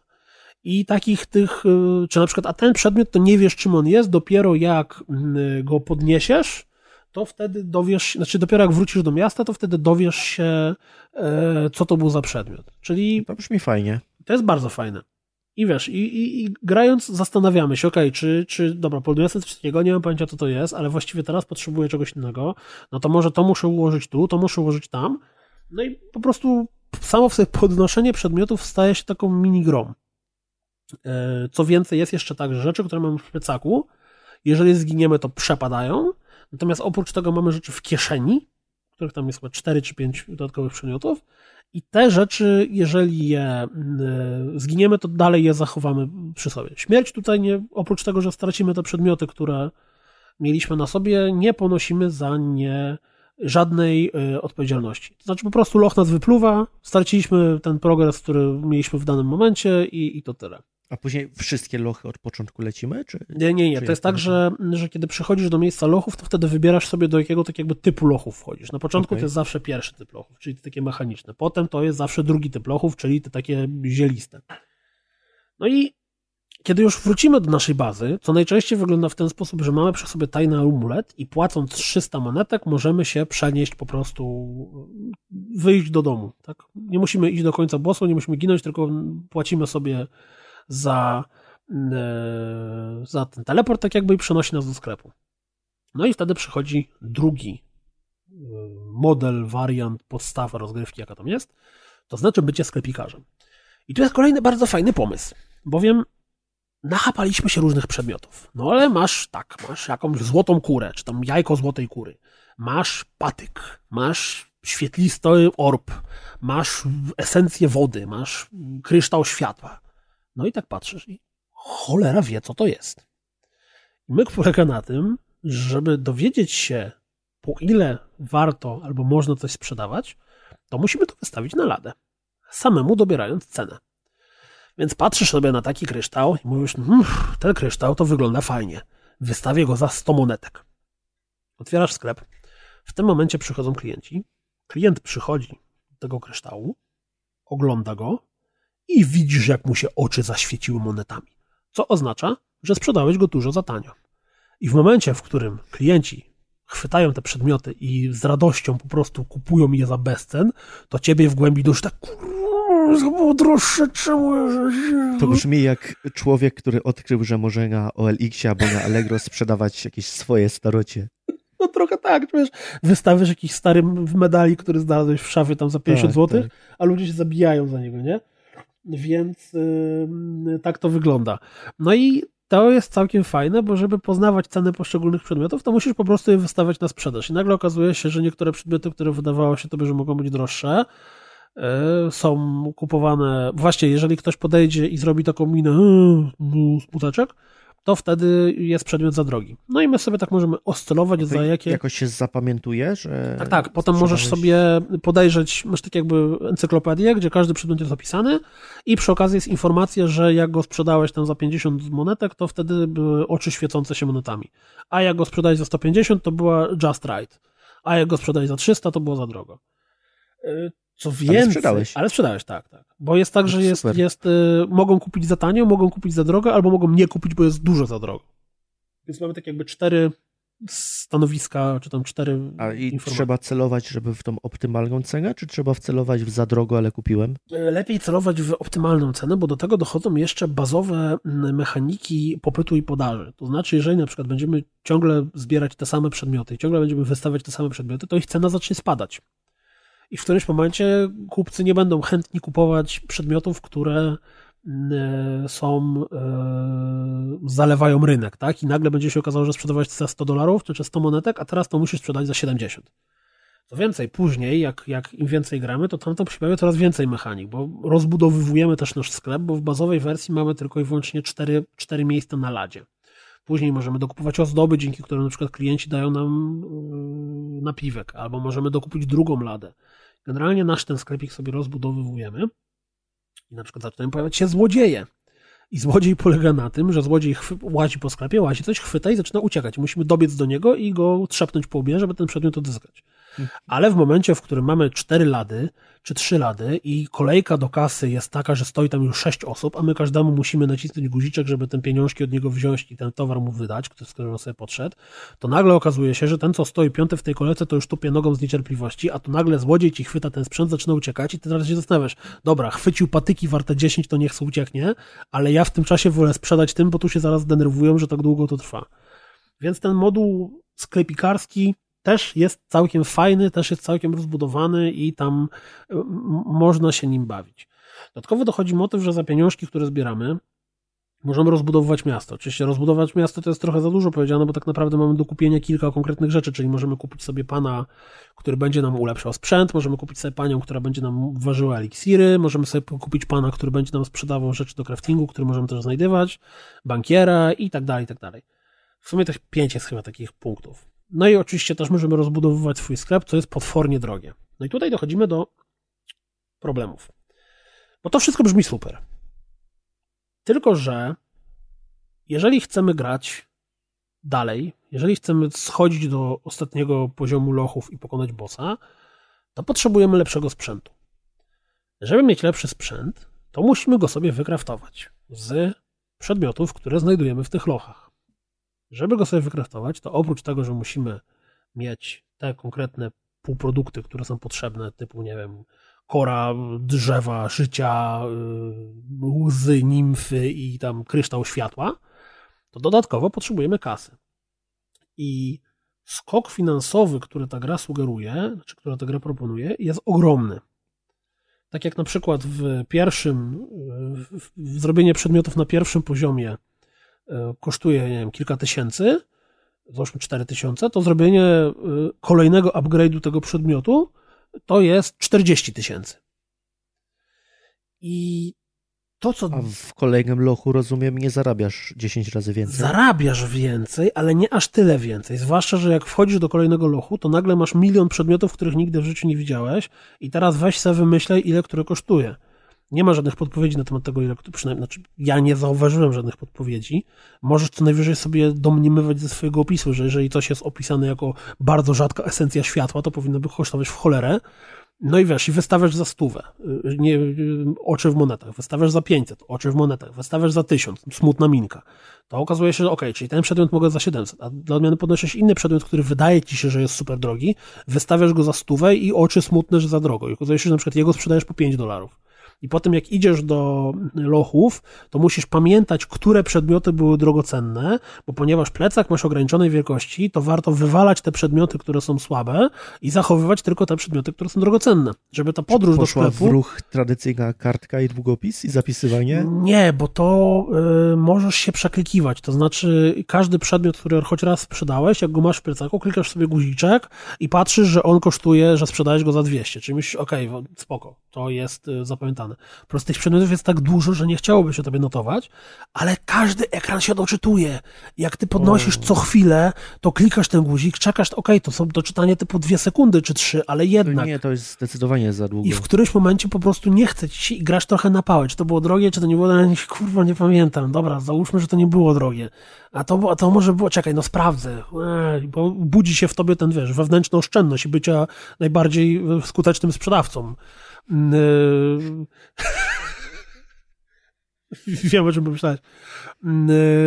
Więc zaczynasz to sprawdzać, a przez to, że zaczynasz to sprawdzać, to zaczyna się wszystko dłużyć. I potem nagle się okazuje, że chcesz zobaczyć, co jest w kolejnym lochu. Chcesz pokonać bossa, ale żeby to zrobić, żeby zobaczyć coś nowego, żeby zobaczyć coś fajnego, to nagle musisz spędzić w tych lochach na przykład 5 godzin. Ciągle w tych samych lochach wchodzisz, zabijasz 3 stworki, wracasz do sklepu, otwierasz sklep, sprzedajesz przedmioty, możesz ulepszyć sobie miecz, ale jeszcze przydałoby się życie ulepszyć. No to schodzisz, zbierasz raz, drugi, trzeci, czwarty, piąty. I dla mnie największym problemem tej gry, bo ona ma wszystkie systemy bardzo fajne. I moja przygoda z nią wyglądała w ten sposób. Odpaliłem ją pierwszego wieczora, zakochałem się. Byłem zauroczony, ale to jest super tytuł, Jezu, jakie to jest fajne, i tu masz sklepik, i masz lochy, i jest walka w miarę okej, i tu kombinować musisz ten system popytu, podaży, super. Przyszedłem pierwsze lochy, co mi zajęło jakieś 3-4 godziny, całkiem długo mi zajęło przejście tych pierwszych lochów. No i potem w drugich lochach grałem, i czas minął, i ja dalej widziałem, że ten cel, żeby przejść do kolejnych lochów, jest bardzo daleko. I największy problem, który tu się pojawia, to, że to jest rogalik, który ma losowo generowane lochy, które się powtarzają.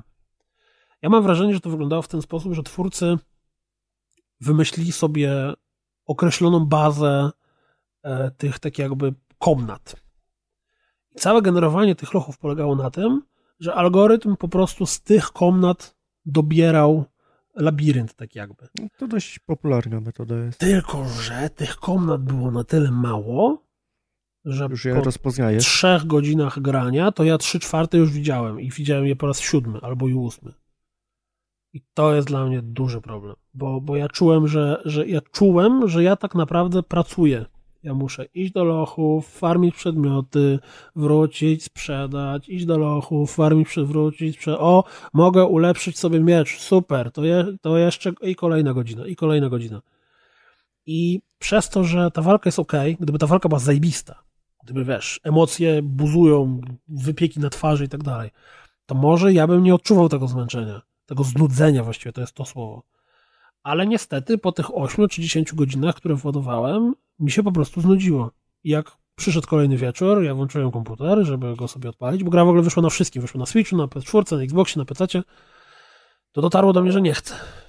Jak ten mem z obrazem Jezusa. Twój ulubiony mem, że nie chcę. Pamiętam, że jakoś na początku, jak zagrałeś, ja obejrzałem trailer i wydaje mi się, że zapytałem ciebie, czy ci się to nie nudzi, bo jak ja widziałem tą walkę, to już wyglądało, że ona jest strasznie powtarzalna. I ty wtedy jeszcze powiedziałeś, że nie, że jest cały ten sklepik, jest super, bo musisz to sprzedawać i wybierać ceny i masz cały czas co robić. A teraz jak tak mówisz, no to jednak wynudziło cię na końcu. Tak, niestety, ale największy problem moim zdaniem, jaki ma ta gra, to jest balans. To ładnie Emil na Twitterze napisał, że podstawą w rogaliku powinien być balans pomiędzy grindem a poznawaniem nowych rzeczy. I tutaj żebyś niestety miał cel, co grindujesz. Tak. I tutaj jest za dużo tego grindu. Gdyby jego było połowa mniej, gdybym ja w te 10 godzin mógł przejść 3/4 gry, to w ogóle bym pewnie tego nie poczuł. Ale wiesz, ja czułem, że ta gra, zwłaszcza, że ten koszt rosnący, jak masz 4000, masz 40 000, a w trzecim poziomie jest, wiesz, 400 000 do ulepszenia miecza, to nagle jest takie, kurwa, czy mi się chce w to grać? Chyba nie chcę. I czytałem dużo recenzji Moonlightera. Nikt o tym nie pisał. Więc nie rozumiem. Nie grali. Może, tego nie zakładam. Może po prostu mieli dużo większego skilla i nie zdarzało im się, po prostu może ja grałem zbyt bezpiecznie, może powinienem na YOLO biec od razu na bossa po godzince ze słabym sprzętem i bym go pokonywał. Bo inna sprawa, że jak dotarłem po raz pierwszy do bossa, to nie sprawiło mi pokonanie go żadnego problemu, tylko że już miałem lepszy sprzęt wyfarmiony. Więc nie wiem, może to jest mój problem, że po prostu ja grałem za bezpiecznie w tę grę i sam ją sobie znudziłem, zepsułem mi się i tak dalej.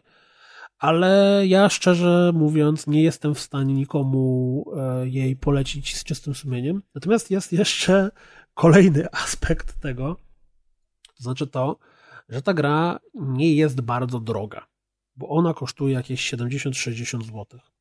Więc jak się zaczną promocje, jakieś sale, jakieś coś tam, za 40, będzie można kupić za 40, to nawet dla tych 5 godzin, bo naprawdę pierwsze godziny, które spędziłem z tą grą, pierwsza godzina to jest po prostu bajka.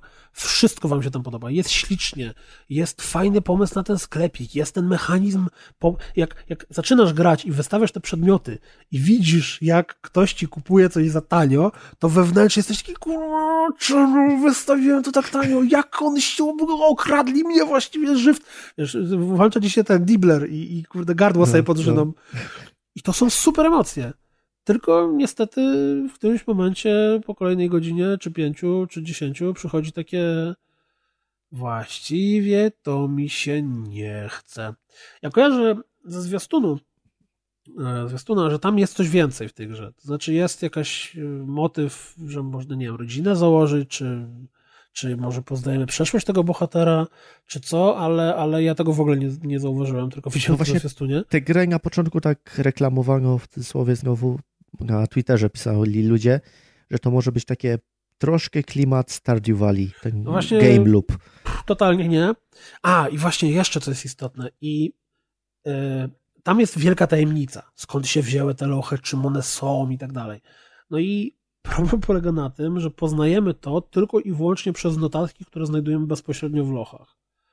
Ale jeżeli te lochy się powtarzają, to ja w którymś momencie straciłem ochotę klikania na czytaniu notatki, dlatego że na 5, na 6 razy dostawałem notatkę, którą już wcześniej widziałem. I nie chce mi się 6 raz czytać o tym, że tu jest jakaś dziwna rzecz się dzieje, bo znikają nam nasze narzędzia. Nikt nie rusza naszego skarbca i złoto zostaje sobie, a narzędzia wyparowywują. I takie, kurwa, co? Ale wiesz co, paradoksalnie mnie zachęciłeś. Bo ja że zawsze lubiłem takie gry na zasadzie tutaj coś kup taniej, sprzedaj gdzie indziej drożej. Z reguły to było jakieś pływanie statkiem albo karawana. I ja też z reguły nie mam dużo czasu, żeby grać w gry, więc mi te 4-5 godzin dobrej gry wystarczy. Znaczy w sensie, że nie musisz jej kończyć, tak? Możesz sobie w nią pograć, pobawić się dobrze? Ten cały motyw z wyceną i sprzedawaniem tego brzmi super. Bo to jest super. Tam naprawdę jest dużo fajnych rzeczy, tylko niestety ta gra, ja uważam, że to jest super gra, żeby ją kupić na promocji i sobie w nią pograć. Ale z założeniem takim... Tak, jest na Switche. Znaczy nie, na 100%, wydaje mi się, że już jest na Switche, natomiast nie wiem, czemu na Metacriticu nie ma żadnej recenzji jej na Switcha, bo ja pamiętałem, że ona miała wyjść na wszystko. Nawet 11bici zrobili taki śmieszny zwiastun. A, taki porównywalny, gdzie ta gra wszędzie wyglądała dokładnie tak samo. Więc mimo, że ja narzekam i mimo, że ja jej nie skończyłem, to nie jest gra, którą od razu spuśćcie na stratę, tylko dodajcie ją sobie do watchlist, wishlist czy czegokolwiek innego. Jak będzie kosztowała te 3-4 dyszki, bierzcie, no bo 4 godziny fajnej zabawy za 4 dyszki to wydaje mi się, że jest całkiem fair deal.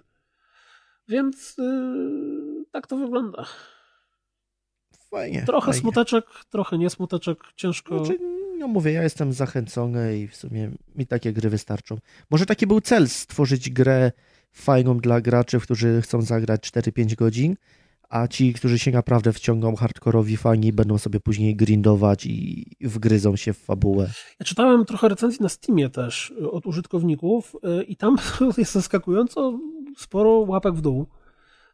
I co jest ciekawe, ci ludzie, którzy ją negatywnie oceniali, to właśnie głównym argumentem było to, że tam jest za mało zawartości. Że masz 5 poziomów, 5 bossów i właściwie musisz ciągle grać w to samo, żeby zobaczyć wszystkich. No trochę mało jak na rogalika. No. I to zwłaszcza właśnie, rogalika, tak, dobrze powiedziałeś. Chyba chodziło też o losowo generowane, ale to samo w sobie się zawiera w słowie rogalika. Jeden z raków branży, jak dla mnie. Czyli losowość w indykach i gry jako serwis w AAA. Jak jesteśmy przy losowości w indykach i raku w branży, to jest wspaniały moment, żeby wspomnieć jeszcze zostanę chwilkę przy mikrofonie, o grze Wizard of Legend, która jest dla mnie fenomenem, bo ta gra, ludzie się ją zachwycają na Steamie, a to jest rzecz, w którą ja po pół godzinie grania miałem ochotę nigdy więcej jej nie odpalić. Bo znowu mamy losowo generowane pomieszczenia z losowo generowanymi przeciwnikami, gdzie biegamy sobie typem, który jest czarodziejem i nawalamy się z potworkami tylko i wyłącznie po to, żeby dojść do ostatniego wielkiego bossa. I ta gra nie ma nic więcej. Klasycznie giniesz, zaczynasz od nowa, coś tam tobie przychodzi, możesz sobie rozwijać karty czarów, które dostawujesz. To jest taki Enter the Gungeon, tak? Tak, to jest taki po prostu roguelike totalnie na maksa, że po prostu jak masz taką, wiesz, formę do wypiekania bułek, nie? Jakby na tej formie było napisane typowy rogalik. Nie bułka, tylko rogalik. To Wizard of Legend jest dokładnie tą grą. Że wlewasz tam ciasto, dodajesz masło, nawet żadnych rodzynek do środka nie dorzucasz, albo jak ktoś nie lubi, to nie wiem, żurawiny. Po prostu masz taki klasyczny rogalik. Pixel art, losowo generowane lokacje, szybko, łatwo zginąć, duży poziom trudności. Ale jest koop lokalny i ładnie wygląda. No z tym ładnie to Moonlighter jest ładniejszy. Znaczy standardowo wygląda. O. Nie wiem, może ta gra w koopie... brzydsze. No tak, nie, oczywiście, masz rację. Kiedyś rozmawialiśmy o takim czymś z prezem, coś tam Helmut, coś tam from hell, to na przykład tam to było gorszym, dużo bardziej rogalikiem. Ale niestety Wizard of Legend, mówię, to jest tak do bólu standardowy rogalik. Wchodzisz, losuje ci się mapa, biegasz, zabijesz bossa, losuje ci się kolejna mapa, biegasz, zabijesz bossa, giniesz, zaczynasz od nowa i kolejny run, i kolejny.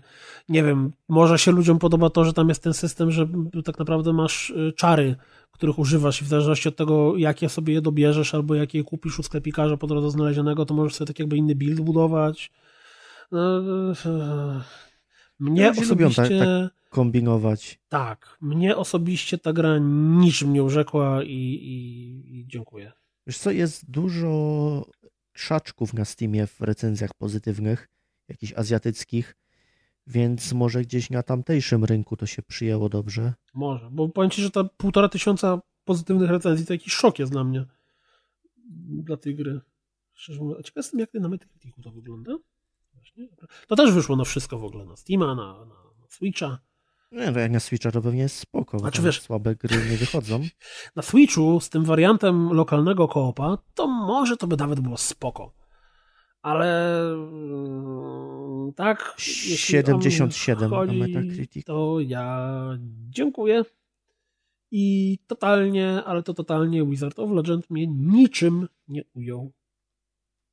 I to tyle o nim. Szkoda, bo to jest kolejna gra standardowa, kolejny twórca, który nie ma za grosz oryginalności w sobie. Dokładnie. I robi kolejną taką samą grę, schematy. Których jest, no naprawdę, ten Wizard of Legend to jest najbardziej, uwaga, generic roguelite, jaki jest tylko i wyłącznie możliwy. Jeżeli macie jakąkolwiek mechanikę, którą kojarzycie z tego gatunku, prawie na 100% hardkorowość jest, mocna zręcznościowość jest, losowo generowane te są, pixel art jest, duży bossowie do pokonania są. No humoru to tak za mało go tam, żeby nazwać, że jest humor. No, jakieś teksty niby były, więc... No, ale widzisz, innowacyjne gry niespecjalnie się sprzedają, a te, co są znane, już tak, już ludzie lubią grać w to, co już znają. Z tej okazji właśnie chciałem cię zapytać, bo tutaj tak padło to tak między wierszami, ale podobno znalazła się u ciebie w domu nowa konsola. A i owszem, możemy wrócić teraz do spokojnego tonu, ponieważ jest to konsola, która idealnie sprzyja takiemu siedzeniu przy stoliku i piciu kawki lub herbatki, ponieważ zagościł u mnie Nintendo Switch. Jakoś tak się stało, że... Switchowcy cię dopadli na Twitterze, tak? Dokładnie, dopadli mnie switchowcy, kup. Ja się zarzekałem, że na tej konsoli nie ma gier dla mnie, ale no, wiecie jak to działa, jak działa hype i jak działa jaranie się nowymi konsolami, a w sumie nie kupiłem żadnej konsoli już od kilku lat. Od premiery PS4? No, chyba nie kupiłem na premierę, ale jakoś po, więc to już ładnie kilka lat jest. No i coś zagościł i od razu pierwszego dnia jak przyszedł, pograłem 20 minut i padł prąd w domu, sobie myślę, a nie muszę pracować teraz, to pogram i się rozładował. Dobra. Także to było na tyle z mojej zabawy tego dnia. Tak w skrócie to tandetnie wykonana konsola. Leży jak zabawka i cała trzeszczy i cały czas jest takie wrażenie, że to się zaraz rozleci. Teraz będziesz słuchał takie drapanie pazurów przez okno switchowców. No, a mam uchylone, więc ostrożnie.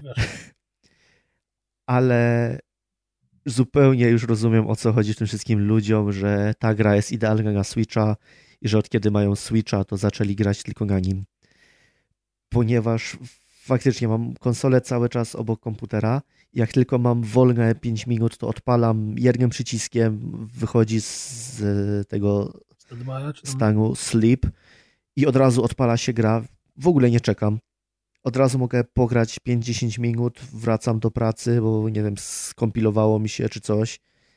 I w ten sposób udało mi się przez ostatni tydzień skończyć 2 gry i w Marianie jestem gdzieś w połowie, więc grałem naprawdę sporo, a to nie tak, że jakoś luźniejszy tydzień miałem. Po prostu udało mi się wykorzystać ten czas, który normalnie traciłem na coś innego. Ani razu konsoli nie miałem w tym trybie stacjonarnym. Gram tylko na przenośce i to co więcej gram z odpiętymi joyconami. Najbardziej lubię jak konsola gdzieś leży obok, a ja jestem rozwalony, wiesz, z rękami na bokach i po prostu w ten sposób gram. To jest genialna rzecz, że ta konsola to umożliwia. Z innych ciekawostek to kartridże faktycznie są gorzkie. I potwierdziłem ja i potwierdziła Asia na 2 niezależnych kartridżach. Fuu. Znaczy, to nie jest tak, że wiesz, że ludzie, że tam żygasz po tym czy coś, nie? Ale wyraźnie czuć gorycz i faktycznie dziecko raczej tego nie zje. Zwierzę raczej też nie. I to na tyle tak z szybkich, z szybkiej recenzji. A jest bardzo nieintuicyjna. Strasznie ciężko mi cokolwiek na niej zrobić. Czyli Nintendo User Interface umie w roku 2010. Tak, zresztą sam dzisiaj słyszałeś, że chciałem wyłączyć konsolę i musiałem sobie przypomnieć, jaka jest sekwencja do tego. Do tego wcześniej mi pobierała cały czas tam aktualizacje i gry, więc kradła internet. Jak chciałem się zalogować, to też miałem z tym problem. Jak chciałem dodać nowe konto, to też nie mogłem. No, wszystko googlałem. Na szczęście na wszystko od razu są instrukcje, więc nie ma z tym problemu. Bo wcześniej już na pewno ktoś to googlał i pisał. Tak, ale wiecie, no, troszkę doświadczeń z tymi konsolami mam, a mimo wszystko nie mogę sobie z tym poradzić. I co? I tyle. I nawet nie była taka droga. Udało się dorwać w fajnej cenie. Najważniejsze pytanie. Ze Splatoonem. Jesteś zadowolony z zakupu? Jestem. No to, jak mówię, ja na razie strasznie się cieszę i zawsze chciałem mieć przenośkę z prawdziwego zdarzenia.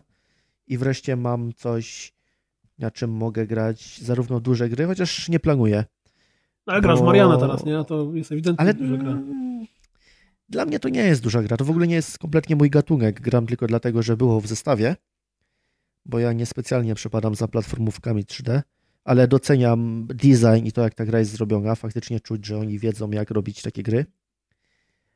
Ale tak jak mówię, no ja te konsole głównie mam dla indyków i mniejszych gier i grania w trybie przenośnym, ale nie poza domem, bo nie wychodzę z domu. Właśnie powiedz mi teraz, jak będziesz jeździł tam na piksele i tak dalej, to Zabierasz ze sobą, czy... Nie, zabieram. Ja nadal...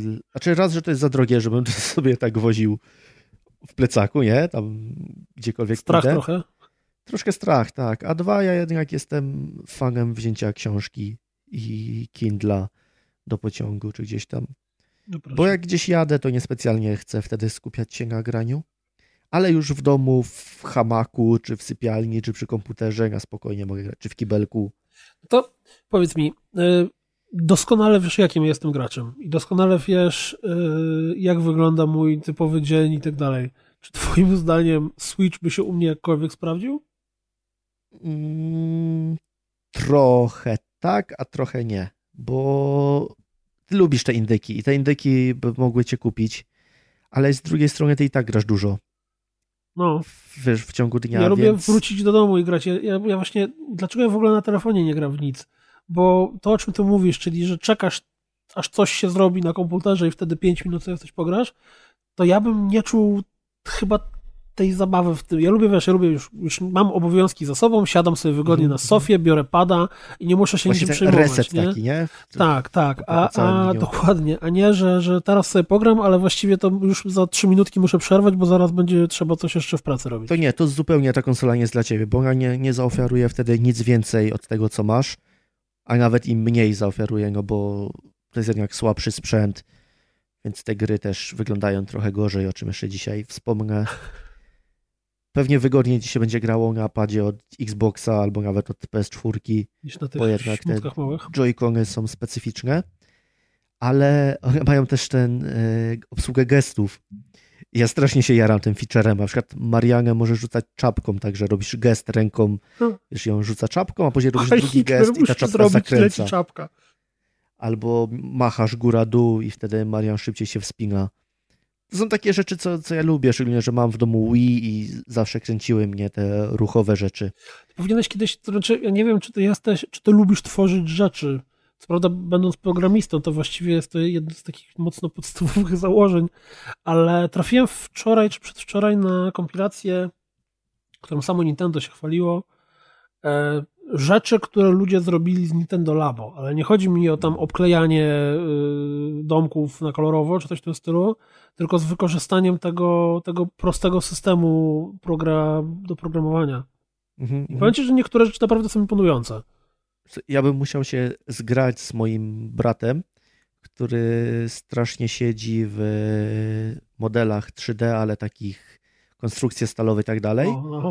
I projektowaniu takich rzeczy i przy okazji też jest modelarzem i on często na drukarkach 3D drukuje różne ciekawe rzeczy i wiesz, żeby on drukował jakieś tam gadżety, a ja bym to programował. Absolutnie idealnie. To jest pomysł na biznes, słuchaj. Dawałbyś darmowe instrukcje, jak sobie w tym Labo zaprogramować, czy ja nie wiem, czy to można w ogóle udostępnić do ściągania, a ludzie by kupowali te dodatkowe akcesoria, które były potrzebne do grania na tym. Pomyśl, słuchaj. Albo sami drukowali. Tak jest, era XXI wieku. Tak.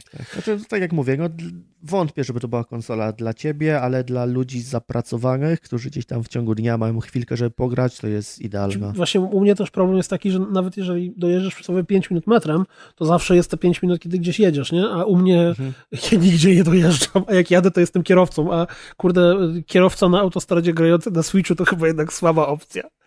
No, tak ale wydaje mi się, że dla twojej córki by było spoko. Chociaż ta jakość wykonania mnie martwi, bo nie wiem, kiedy to się zepsuje, a jak wiadomo, w rękach dzieci rzeczy psują się szybciej. No tak, to też ciekawostka. Więc tu mógłby być problem. Ale tak, to zupełnie widzę, jak wiesz, dziecko sobie gdzieś tam idzie i rozkłada tę konsolkę i bawi się tym. To powiedz mi, na jaki niesamowity tytuł skończyłeś na swoim Switchu, który jest na pewno jakiś wyjątkowy, typowy dla tej konsoli i nigdy... Na żadnym innym sprzęcie nie miałeś okazji w niego zagrać. Jak wiemy, ta konsola jest idealna do tego typu gier. A mianowicie do gry, konkretnie Enigmatis 2 The Mists of Ravenwood. Korzystając z okazji pozdrawiamy Natalię. Przepraszam, Martę z Pontifex Mundial. Czyli tak jak wspomniał Kuli, to jest gra od Artifexów, czyli Hopa. Chciałbym powiedzieć, że to jest najnowsza gra, ale to nie jest najnowsza gra. Na Switchu jest, bo to jedna jedyna na Switchu. Nie wiem, czy jedna jedyna, czy dwie nie wyszły, ale no, teraz nie powiem. W każdym razie, bo chyba nie omawialiśmy nigdy żadnej hopy. Chyba nie mieliśmy okazji jeszcze. Dużo razy się śmialiśmy, ale nigdy nie opowiadaliśmy. Co to jest hopa? Wytłumacz. Więc właśnie, co to jest hopa? Hopa to jest gatunek gier przygodowych, w których jedną z aktywności jest szukanie chuja w śmietniku. Ja się nauczyłem, przepraszam, że hopa to jest Hidden Objective Puzzle Adventure. Jeśli tak. Mówię to z pamięci, więc mam nadzieję, że dobrze. Tak, tak, bardzo dobrze. Dokładnie mówiąc, opiera się to na tym, że tą główną minigrą jest w miarę statyczny ekran z masą przedmiotów nawrzucanych, takich czasem zupełnie niepasujących do siebie, ale wszystko zlewających się w jedną całość. I na dole jest lista przedmiotów, jakie mamy znaleźć i sobie ruszamy kursorem i klikamy, gdzie popadnie, żeby to wyklikać, bo zazwyczaj jest tak, że pierwsze 5 znajdujesz, a ostatnie 3 są niewidzialne dla ciebie. Szczególnie jak masz grę po angielsku, to jest bardzo dobre do nauki angielskiego i do nauki tego, że słowa mają wiele znaczeń. A później jeszcze musisz przepuścić to przez to, co wymyślił projektant. I jak musisz znaleźć, nie wiem, na przykład czaszkę, to nie musi być faktyczna czaszka, tylko może być wyryte gdzieś tam w drewnie coś na wzór głowy. Albo na przykład jak masz znaleźć 10, wiesz, masz napisane 10, to się okazuje, że to jest X wyryty gdzieś tam. Więc są tego typu rzeczy. A oprócz hopy, w hopie mamy też przygodówkę, czyli... oprócz ho mamy też pa. No tak, znaczy samo a właściwie, adventure. Tak. Czyli chodzenie po różnych lokacjach i szukanie, co się wydarzyło, wiesz, rozwiązywanie zagadki fabularnej, takiej, która się tam w miarę, jak rozwiązuje minigry, w jakiś tam sposób rozwiązuje. Samo chodzenie wygląda w ten sposób, że klikasz sobie w odpowiednie miejsce na ekranie i po prostu z jednego statycznego ekranu przenosi się na drugi i podświetla wszystkie rzeczy, które możesz w danym miejscu kliknąć, więc naprawdę ciężko gdzieś utknąć. Do tego mamy system podpowiedzi, który możemy użyć bodajże raz na minutę, który tak chamsko, takim kolorowym, kurczę, jak to nazwać, jakieś takie gwiazdki lecą, podświetla ci bezpośrednio, co masz kliknąć w tym momencie.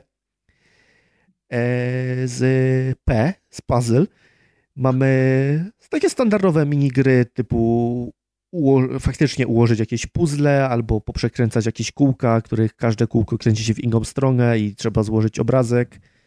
Takie rzeczy, które nie są specjalnie trudne, ale są też troszkę wymagające, więc w trakcie rozwiązywania głowisz się nad tym i po rozwiązaniu masz w głowie takie uczucie, ale jestem zajebisty. Zrobiłem to bez podpowiedzi. Więc to jest naprawdę fajnie wyważone. No i mam jeszcze całą historię. W tym Enigmatisie jest to historia, kontynuacja historii pani detektyw, która szuka... A czy ponieważ to jest pierwsza część na Switcha, czy to mamy jakiś rekap? Nie. Trzeba się domyślić. To za chwilę przejdę do samego portu. Gramy panią detektyw, która tropi złego księdza. Jak to było w pierwszej części i jak to dzieje się w trzeciej części. Na samym początku trafiamy na taką sprawę, bo to jest nasza główna oś fabularna, ten ksiądz, i w trakcie jak go tropimy, trafiamy właśnie do tego Ravenwood, żeby rozwiązać lokalną zagadkę, a jest nią zaginięcie rodziny Simpsonów. Nie chodzi o tych żółtych ludzików. Chodzi o zwykłą amerykańską rodzinę. Mamy jakąś tam tajemnicę i to nie jest jakaś tam fabuła wysokich lotów, że będziecie się tym jarać, jak strasznie fajnie jest to napisane, ale też nie jest to złe. To jest na takim poziomie, że właśnie fajnie po południu sobie to poczytać, posłuchać, jak taką książkę, powiedzmy, dodawaną do gazety, albo taki poziom troszkę niżej masówki Kinga. Czyli wiesz, tak całkiem przyjemnie. Do tego miejscami jest strasznie. Są takie scary jumpy standardowe. No przez to, że ta historia jest mroczna, wiesz, szukasz tego księdza i co on to zrobił, tutaj zaginęła rodzina, nie jest dobry ksiądz, domyślam się. Dziecko zamknięte w szafie, czy nie jest dobry, to wiesz, trzeba zagrać, żeby ocenić. Ja nie mogę nic zdradzać. Mamy też moce nadnaturalne, czyli dzieją się rzeczy, o których fizjologom się nie śniło. Jak komuś to przeszkadza, to niestety nie da się tego obejść. No i tyle z samej gry, a port to niestety jest zwykły port z konsol, z PS4 i Xboxa. No to przydziała chociaż, czy są jakieś problemy? Są problemy z cutscenami, które działają w 5 klatkach. I no to jest straszne, bo ta gra, nie wiem, dość stara jest. Więc widać, że te cutsceny nie są najnowsze i że teraz robi się to zupełnie inaczej. A mimo wszystko to strasznie tnie. Ale wydaje mi się, że na konsoli, na PS4 też to cięło. Więc możliwe, że nie wiem, na przykład efekt ich silnika czy coś. Ale co bardziej mnie boli, to to, że nie jest w żaden sposób wykorzystany Switch. To znaczy raz, że nie można dotykowo grać, a przecież ta gra wychodzi też na Androida, na tablety. Więc robili już to, więc szkoda, że tego nie zaimplementowano. Może ten ekranik switchowy jest jakiś skomplikowany bardzo. No być może, ale ta nowa gra o sushi go wykorzystuje w 100%, czyli da się. Oprócz tego bardzo liczyłem, że będzie szło zagrać na jednym Joy-Conie. No bo w tej grze jedynie co robisz, no to ruszasz kursorem i klikasz A, czy tam X. A właśnie, to jest kolejna zaleta Switcha, że klikanie potwierdzenia jest w innym miejscu niż na PS4. Czyli tak jak na PS4 masz X-a na dole do potwierdzania, to na Switchu potwierdza się tym, co jest po prawej. Więc zawsze się mylisz. No używasz jeden przycisk i jedną gałkę tak naprawdę, a mimo wszystko jest tak, że ruszasz gałką z lewej strony, a przyciski klikasz z prawej na tym padzie. Możesz używać też gałki na prawym padzie, ale to używa takiego powolnego poruszania i nie da się na tym przejść gry, bo strzelicie coś, zanim wiesz, się dokulasz gdzieś tam. Czyli to jest fajne, jak przeszukujesz. Minus 1 do oceny za tak zwane niemożliwość grania w byciu rozpierdolonym. Znaczy, no możesz grać będąc rozpierdolonym, ale musisz używać dwóch rąk, a mógłbyś używać jednej. Mógłbyś w ogóle używać samych gestów tak naprawdę, bo mógłbyś ruszać ręką. I to by było całkiem fajne, bo jest dużo rzeczy do przenoszenia w trakcie szukania, że nie wiem, musisz koc przesunąć, żeby odkryć, co jest pod nim. No fajnie by było nacelować na to kontroler, przytrzymać przycisk i realnie to przesunąć, jak w Mowie chociażby. No niestety nie ma żadnych takich rzeczy, więc oprócz tego mamy standardową hopę, która jest całkiem fajna i przyjemna, jest na kilka godzin zabawy. Ja mam wrażenie, bo z tego co wiem, to u ciebie w domu kto inny jest ekspertem od hop. Tak. Natomiast ty chyba nie za bardzo nigdy, nie? Ja w ogóle nie przepadam za przygodówkami i nie przepadam za rozwiązywaniem zagadek na konsoli, więc zupełnie ten tytuł nie jest dla mnie. Ale tutaj odpaliłem najpierw tak, żeby zobaczyć, jak w ogóle to działa na Switchu. Być może jeszcze zadziałał ten efekt, że wiesz, nowa konsola, to... Da się w coś grać na tym. To posiedzę przy tym, no bo nie mam za wiele do wyboru. Ale później naprawdę wkręciłem się w tą historię. I już chciałem dowiedzieć się, jak to się skończy i nawet wkręciły mi się te zagadki, bo mówię, nie są takie trudne, więc cieszyłem się, że mi coś wychodzi w nich. Na PC-cie bym nigdy nie zagrał, na konsoli innej też bym nigdy nie zagrał, a tutaj być może nawet zagram w kolejne części, jak da bur Natalia. Czyli jednym słowem Switch, idealna konsola do kolejnego typu gier. Idealna konsola do tego typu gier. Absolutnie. Tak. No wiesz, też dużo dało to, że mogę sobie ją zabrać gdzie chcę i część sobie przeszedłem w kibelku, część właśnie na hamaku. Do tego tą historię możesz śledzić tak jednym okiem tak naprawdę, jednym uchem, więc mogłem i robić coś przy komputerze i grać. Więc wiesz, to wszystko się złożyło na to, że jednak udało się tę grę przejść. Nice, fajnie. I bardzo fajna, no polecam. Jak ktoś lubi hopy, znaczy... To jest ten problem, że jak ktoś lubi hopy, to grał już w nie. A jak ktoś nie lubi hop, no to raczej i tak nie zagra. Chyba, że na Switchu, no bo wiesz. Wiecie, słuchacze, to jest idealna konsola, więc kupcie. Z okazji premiery na Switchu. A teraz ja trochę narzekałem na Moonlightera. Dosyć mocno narzekałem. Czy raczej powiedziałem, żebyście w ogóle sobie odpuścili kompletnie na Wizard of Legend. I teraz właśnie przejdziemy do tego tytułu, który skradł moje serduszko od pierwszego momentu aż do zakończenia tej gry. Jestem pod każdym wrażeniem niesamowicie pozytywnie zaskoczony. Ja śledziłem ten tytuł od pierwszej zapowiedzi, bo kiedy... Ci przerwę, bo można by było nagrać nasze reakcje na czacie, jak napisałeś, w co idziesz grać. Tak, to jakoś tak było, że nie zostało to odjęte zbyt dużym zachwytem, zwłaszcza ze strony Grzegorza, którego pozdrawiamy z tej strony. Ale to jest prawdopodobnie za dużo węglowodanów. O Jezu. Natomiast ja powiem wam w ten sposób, że jak myślicie, jaką grą może być tytuł, który zrobili panowie,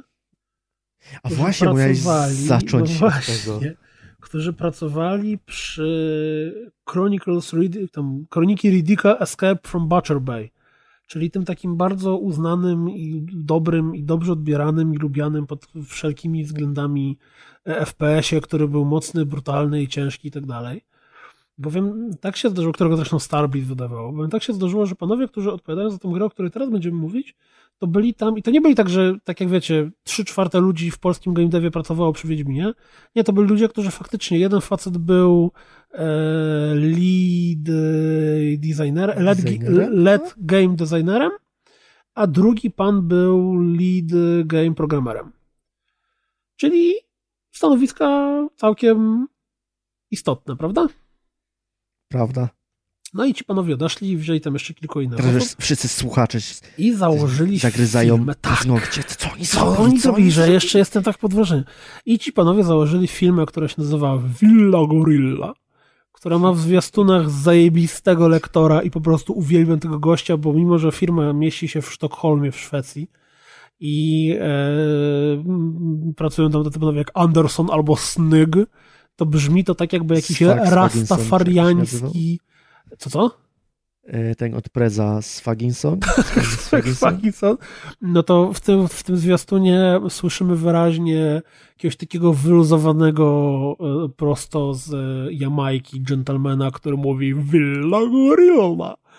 No i ci panowie stworzyli tytuł, który się nazywa, pewnie już co bardziej niecierpliwi słuchacze sprawdzili sobie w rozpisce, a więc Yoku's Island Express, czyli wyjątkowe połączenie gry open worldowej, czy nawet wręcz Metroidvanii z pinballem. I tak jak mówiłem, śledziłem tę grę od pierwszej zapowiedzi, bo w ogóle mi się wydawało, że to będzie połączenie platformówki z pinballem. Nie byłem w stanie ustalić, czy to będzie totalnie niegrywalny krab ze względu na taki miks gatunków, czy to będzie coś dobrego. No i, uwaga, spoiler, wyszło wręcz idealnie. Yoku's Island Express to jest Metroidvania, w której zamiast walki, zamiast hardkorowych fragmentów platformówkowych i zamiast tego wszystkiego, wszystkie problemy rozwiązujemy poprzez pinball.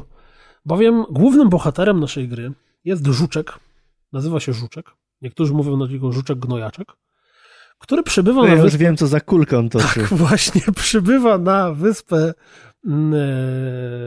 która się nazywa Mokumana. I na wyspie Mokumana pterodaktyl listonosz właśnie odchodzi na emeryturę. Pterodaktyl listonosz mówi, że teraz ty będziesz listonoszem. Ja właściwie to przez ostatnie lata mi się nie chciało być, więc w sumie weź się zajmij roznoszeniem tych listów. No i nasz żuczek bardzo szybko bierze się do pracy, dostaje pierwsze zadanie, bo okazuje się, że Bóg wyspy, który właśnie się nazywa Mokumana, został ranny i trzeba jak najszybciej wezwać do pomocy tak jakby szefów lokalnej społeczności, którzy są rozmieszczeni w 3 różnych punktach wyspy. No jak możecie się domyślić, gra polega na tym, że musimy dotrzeć do każdego z tych szefów, tam z nimi zrobić dla nich jakąś rzecz, o którą nas będą prosić i potem trochę oni... jak mafia trzecia. Tak, coś w tym stylu. No i cały myk polega na tym, że jak patrzycie na tą grę, to już wam się uśmiecha buzia, bo ja mam skojarzenie po pierwsze z Ori, ze względu na sycenie kolorów, na muzykę, na ten taki ogólny cuteness, który jest, ale przez postacie, jakie spotykamy, najróżniejsze, najdziwaczniejsze, najbardziej oryginalne, od jakichś banałów typu po prostu małe, większe i mniejsze króliki, przez na przykład kota, który jest zawinięty w liście i ma taki strój z liści przez szczura, który opiekuje się stworkami, które dla odmiany wyglądają jak te takie czarne pyłki z mojego sąsiada Totoro. O, nie będę jak się kupiony już. To ma się tam bardzo wyraźny Ghibli feel. Przez te właśnie ten klimat tej wyspy, przez różnorakie ciekawe, mniej lub bardziej urocze i zajmujące stworki. Jest ten taki magizm, chyba nie ma takiego słowa, te takie magiczne emocje, jakie potrafią budzić filmy Ghibli. To dokładnie tak samo ja tutaj to miałem i mimo, że w ogóle nie ma voice actingu, tylko właśnie postacie wydają z siebie te takie charakterystyczne dźwięki, jak to w starych platformach, to tak jak doprowadzało mnie to do szału w Yooka-Laylee, to tutaj słuchanie tych pomrukiwań i popiskiwań i całej reszty w ogóle, ale to absolutnie w żaden sposób nie przeszkadza i wręcz pasuje, bo każda postać ma inny głos i jeżeli mamy na przykład wielkiego człowieka, czy człowieka jakiegoś takiego wielkiego cholera wie co, który jest magikiem, to on mówi tak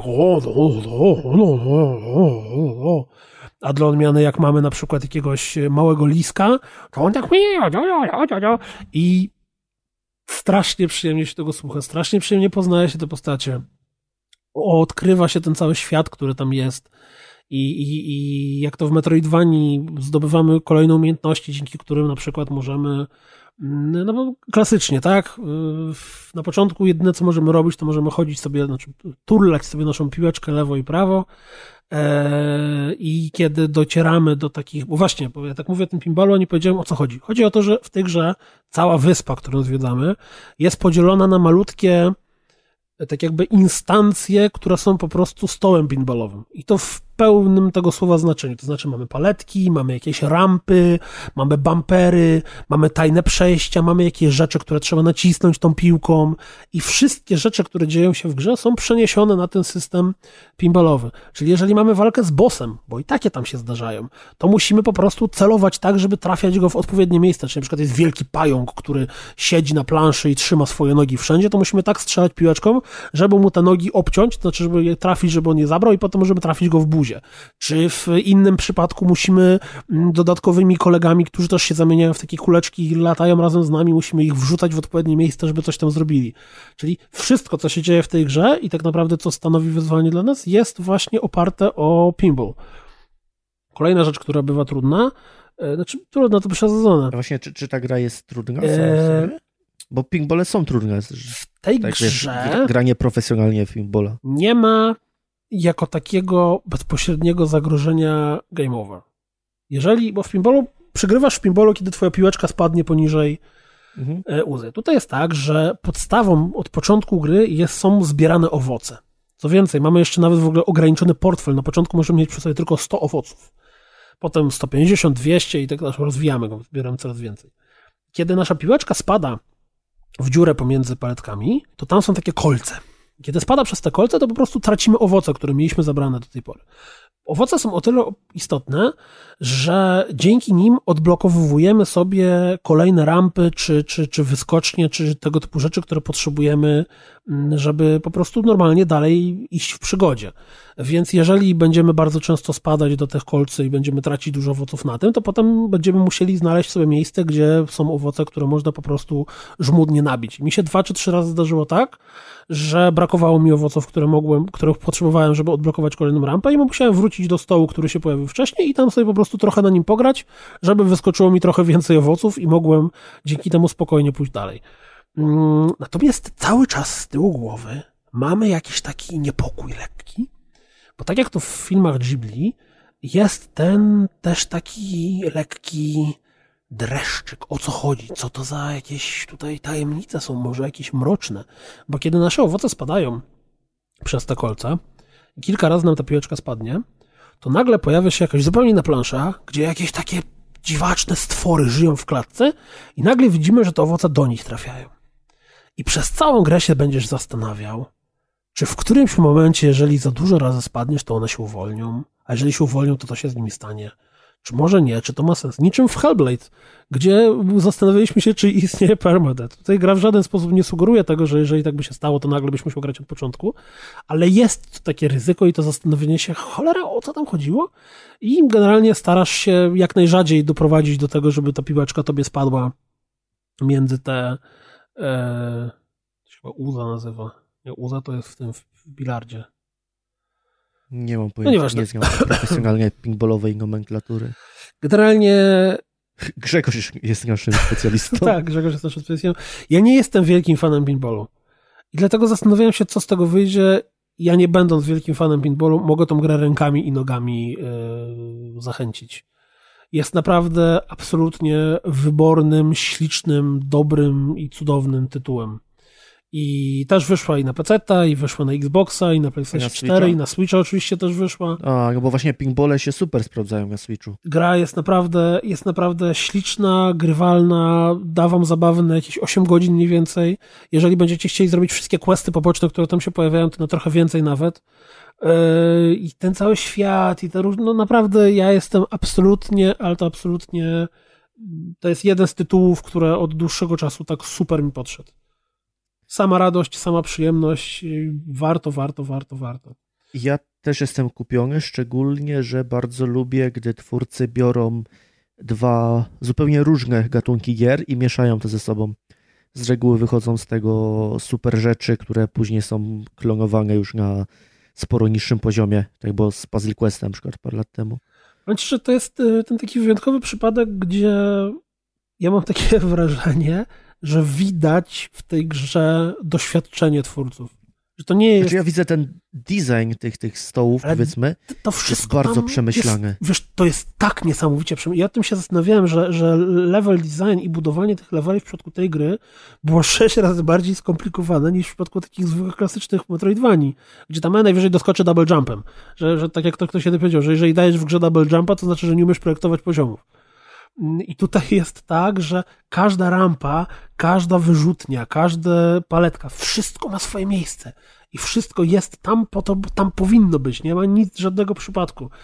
Pomyśl to na tej zasadzie, ile stołów dają w jakiś tam Zen Pinball, a ile tutaj stołów masz w czasie całej gry. I to jeszcze mówię, te jakieś potworusy najróżniejsze i to wszystko jest ładne, urocze i muzyka jest niesamowita.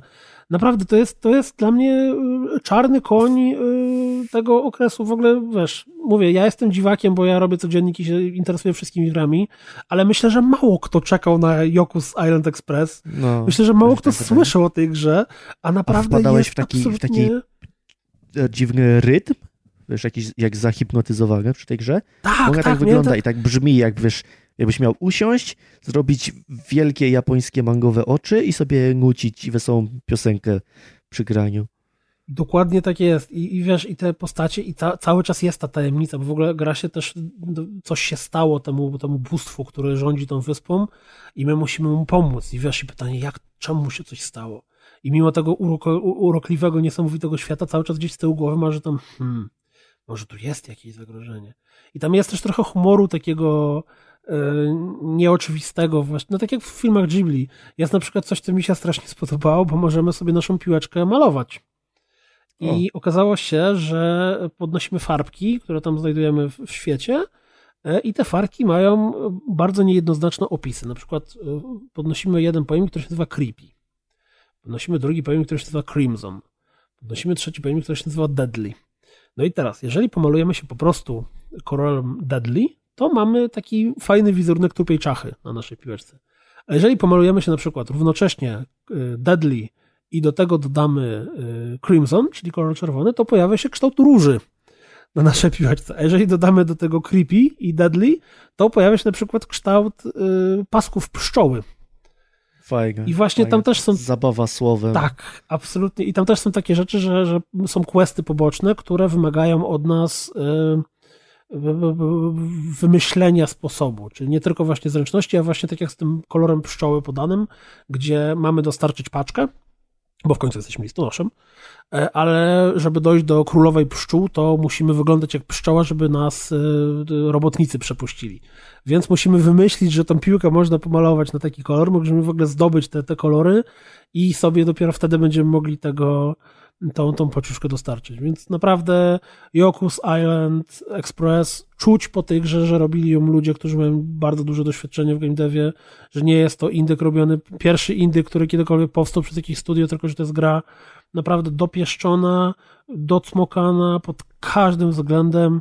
Jeżeli ktoś lubi pinballa, to w ogóle to no-brainer, natychmiast od razu kupujcie. Natomiast jeżeli ktoś nie lubi pinballi, to też jest ogromna szansa, że ta gra mu się spodoba. Ja wielkim fanem pinballu nie jestem, a byłem po prostu zakochany tą urokliwością, klimatem i tym, że ten gameplay jest po prostu zajebiście wciągający.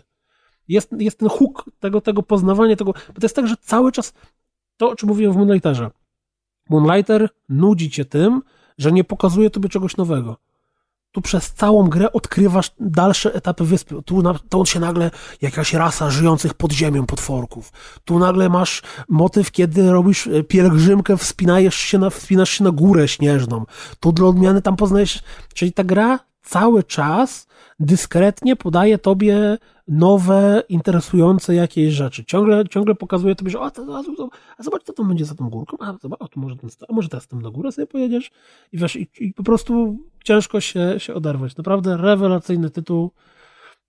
I jak patrzyłem sobie po Steamie, po tym, co ludzie pisali, to, czy nawet Rysław polecał absolutnie rękami i nogami i to w Fantasmagierii i w Grysławie. A ręce Rysław i nogi ma obecnie spore. Tak, więc warto tego polecenia bardzo, bardzo wysłuchać. Więc ja też dopisuję się do hurra optymistycznych głosów na temat Yoku's Island Express i też jest nie za droga, bo kosztuje na wejściu jakieś tam 70 zł. Więc i ja uważam, że to jest za te 8 godzin bardzo fajnej gry naprawdę dobra cena, natomiast jeżeli macie ogromne teraz kubki wstydu i masę rzeczy, które jest w pierwszeństwie, to spokojnie możecie też poczekać na jakąś promocję. Ciekawostką Dropsa jest to, że w Polsce grę, jeśli się nie mylę, Cenega wydaje w pudełku. O. Taka ciekawostka. Fajnie. Taka ciekawostka. A dawałeś grać córce? Wiesz co, grałem z nią na początku i jej się strasznie podobał ten klimat i tego zbierania włosków i tak dalej, ale te etapy pinballowe miejscami były dla niej trochę trudniejsze, bo wiesz, bo jednak musisz dobrze wycelować tą piłeczką, no tak. A ona z pinballami nie ma w ogóle doświadczenia. Z padem sobie, wiesz, jak jeździła, czy tam miała coś robić, to na ludzie, a kiedy dochodziło do tego, że trzeba piłeczką wycelować w jeden konkretny róg planszy, to nagle się okazało, że nie czaiła jak to? No, ale może to jest dobry tytuł wejściowy, żeby się nauczyć tego, jak robić. A powiedz mi, bo teraz będziemy mówić o tytule, w którym, tak jak mówię, że ja śledzę w ogóle wszystko i tak dalej, to ja o nim nie wiem absolutnie nic. A ja podejrzewam, że wiesz o nim, tylko już zapomniałem, że to, tak? Tak, bo ta gra miała premierę już parę lat temu, 2016 rok. Okej, to może dlatego ja nie łączę go teraz. Więc mogłeś o niej słyszeć, a mówimy o grze ICY, bo to może nie być oczywiste, jak to się pisze, czyli dwuwymiarowej bijatyce z bardzo rozwiniętym systemem walki, opartym o kombosy, o timing, uczenie się ataków przeciwników na pamięć i robieniem uników w odpowiedniej mikrosekundzie. Czy gra jest jakoś z lodem związana? Nie, w żaden sposób. Dlatego mówię, to jest ICY. ICY to jest główna bohaterka, która jest, o ile dobrze pamiętam, androidem, ale nie dam sobie za to głowy uciąć. I cały klimat gry jest w ogóle taki mocno jak z Niera Automaty. To znaczy mamy całą otoczkę systemu operacyjnego, cały czas rozmawiamy z narratorem, lektorem, który wydaje się być twórcą tej gry. Gra mocno łamie ścianę czwartą. To fajnie. Więc już od samego początku mamy taką scenkę otwierającą, gdzie nasza IC jest w komorze zamknięta i ten lektor opowiada, kim jest IC i mówi, że w tym momencie IC wybudziła się ze snu. I wiesz, wyświetla się ikonka, naciśnij tam X, żeby wybudzić się. Klikasz i nic się nie dzieje. O, dobre. I lektor znowu mówi obudziła się w tym momencie IC. Klikasz, a nic się nie dzieje. I on zaczyna tłumaczyć, że w sumie IC to jest taka bardziej leniwa i nie zawsze się budzi wtedy, kiedy trzeba, ale być może ona teraz jest śni o tym, że już wstała i dlatego się nie budzi. Wiecie, jak w tym takim znanym filmie, gdzie był sen w śnie i być może coś sobie z tym poradzimy. I następuje reload wszystkiego, tak jakby resetuje się system. Jest jakaś tam konsola i on sobie wklepuje, powiedzmy, format C, żeby była jasność, co tam się dzieje. Się ładuje cały system, odpala się wszystko na nowo. Cała ta scenka jest na nowo i on znowu mówi IC się budzi, klikasz przycisk, ona faktycznie się budzi. I wtedy lektor już cały happy mówi, że jedynym zadaniem IC jest podążać za strzałkami i zabić Judasza. Pamiętaj, IC, tylko to musisz zrobić. Idź za strzałkami i zabij Judasza. I faktycznie masz strzałki, idziesz sobie w bok, po drodze walczysz. Lektor na bieżąco cały czas komentuje to, trochę jak narrator jak ci idzie. W Bastionie? Tak, w Bastionie czy w Stories chyba też tak było. I to dokładnie na ten sposób, że jak coś ci się nie uda, to komentuje.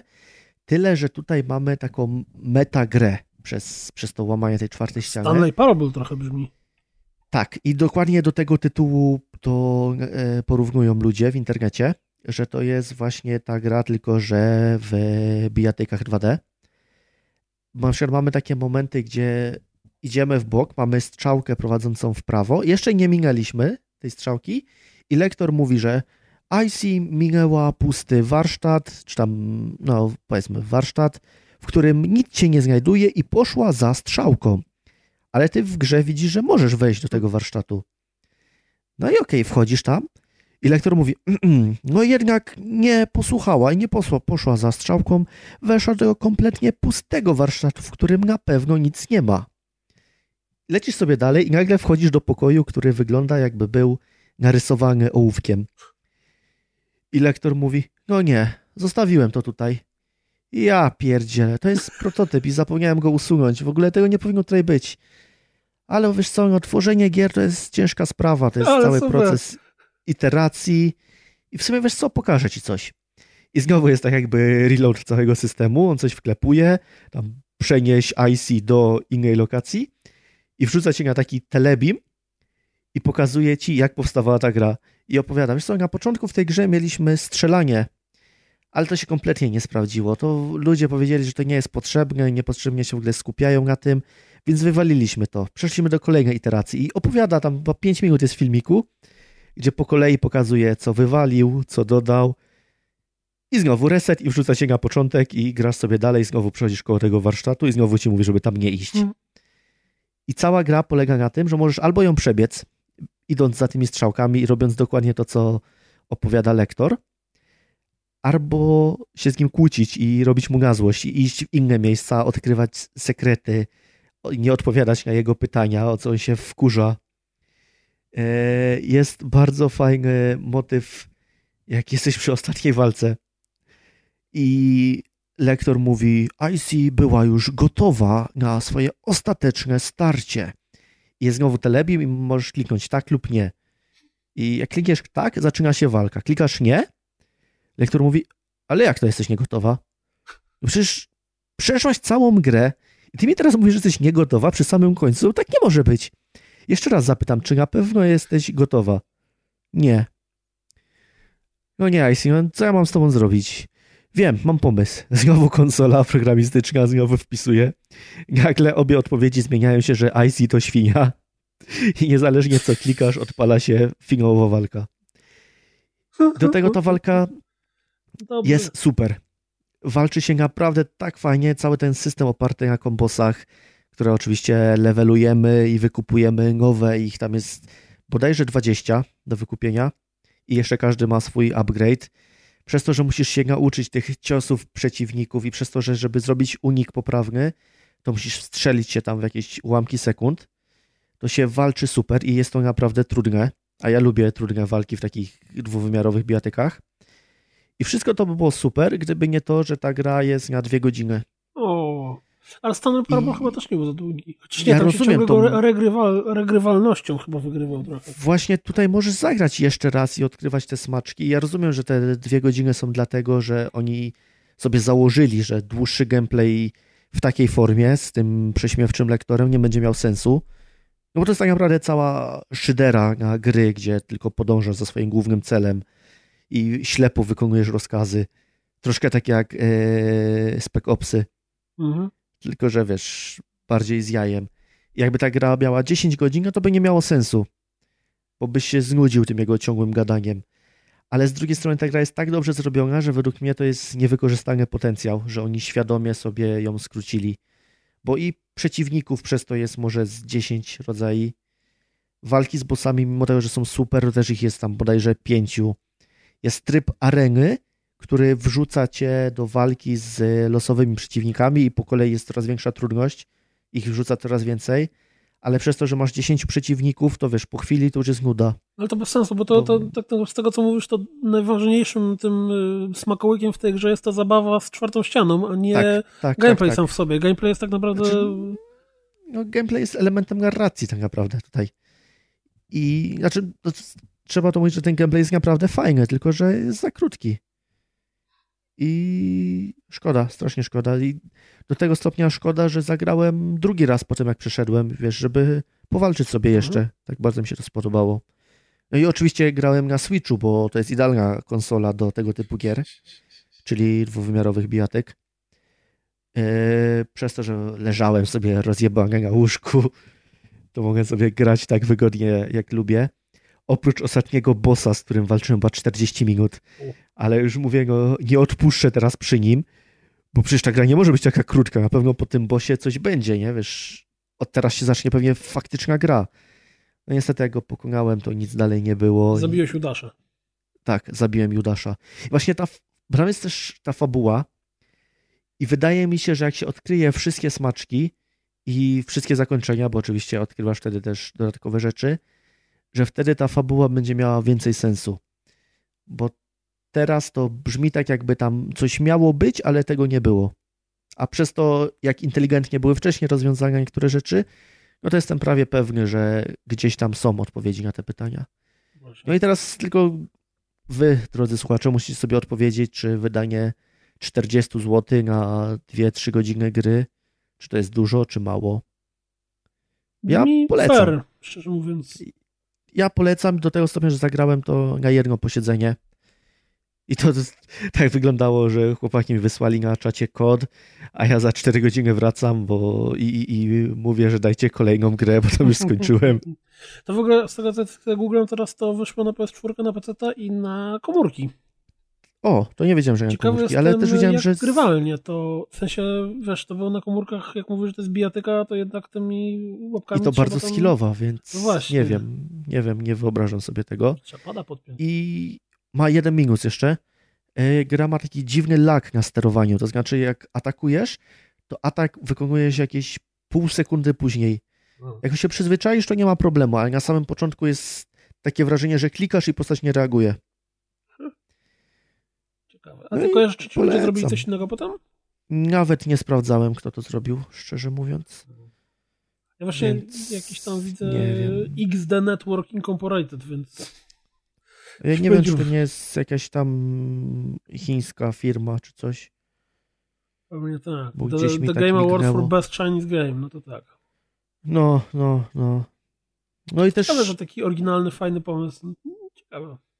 No, też jeszcze jest jeden minus. Graficznie to wygląda tak nijako. Niby jest ładnie, ale bez szału.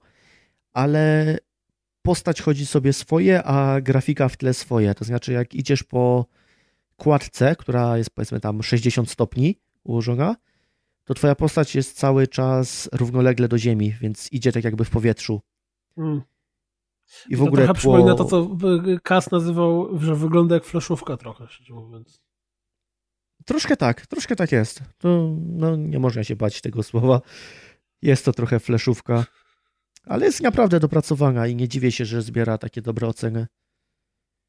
Więc jeżeli tylko lubicie na przykład Castlevanię i lubicie ją za trudne walki, to tutaj się odnajdziecie.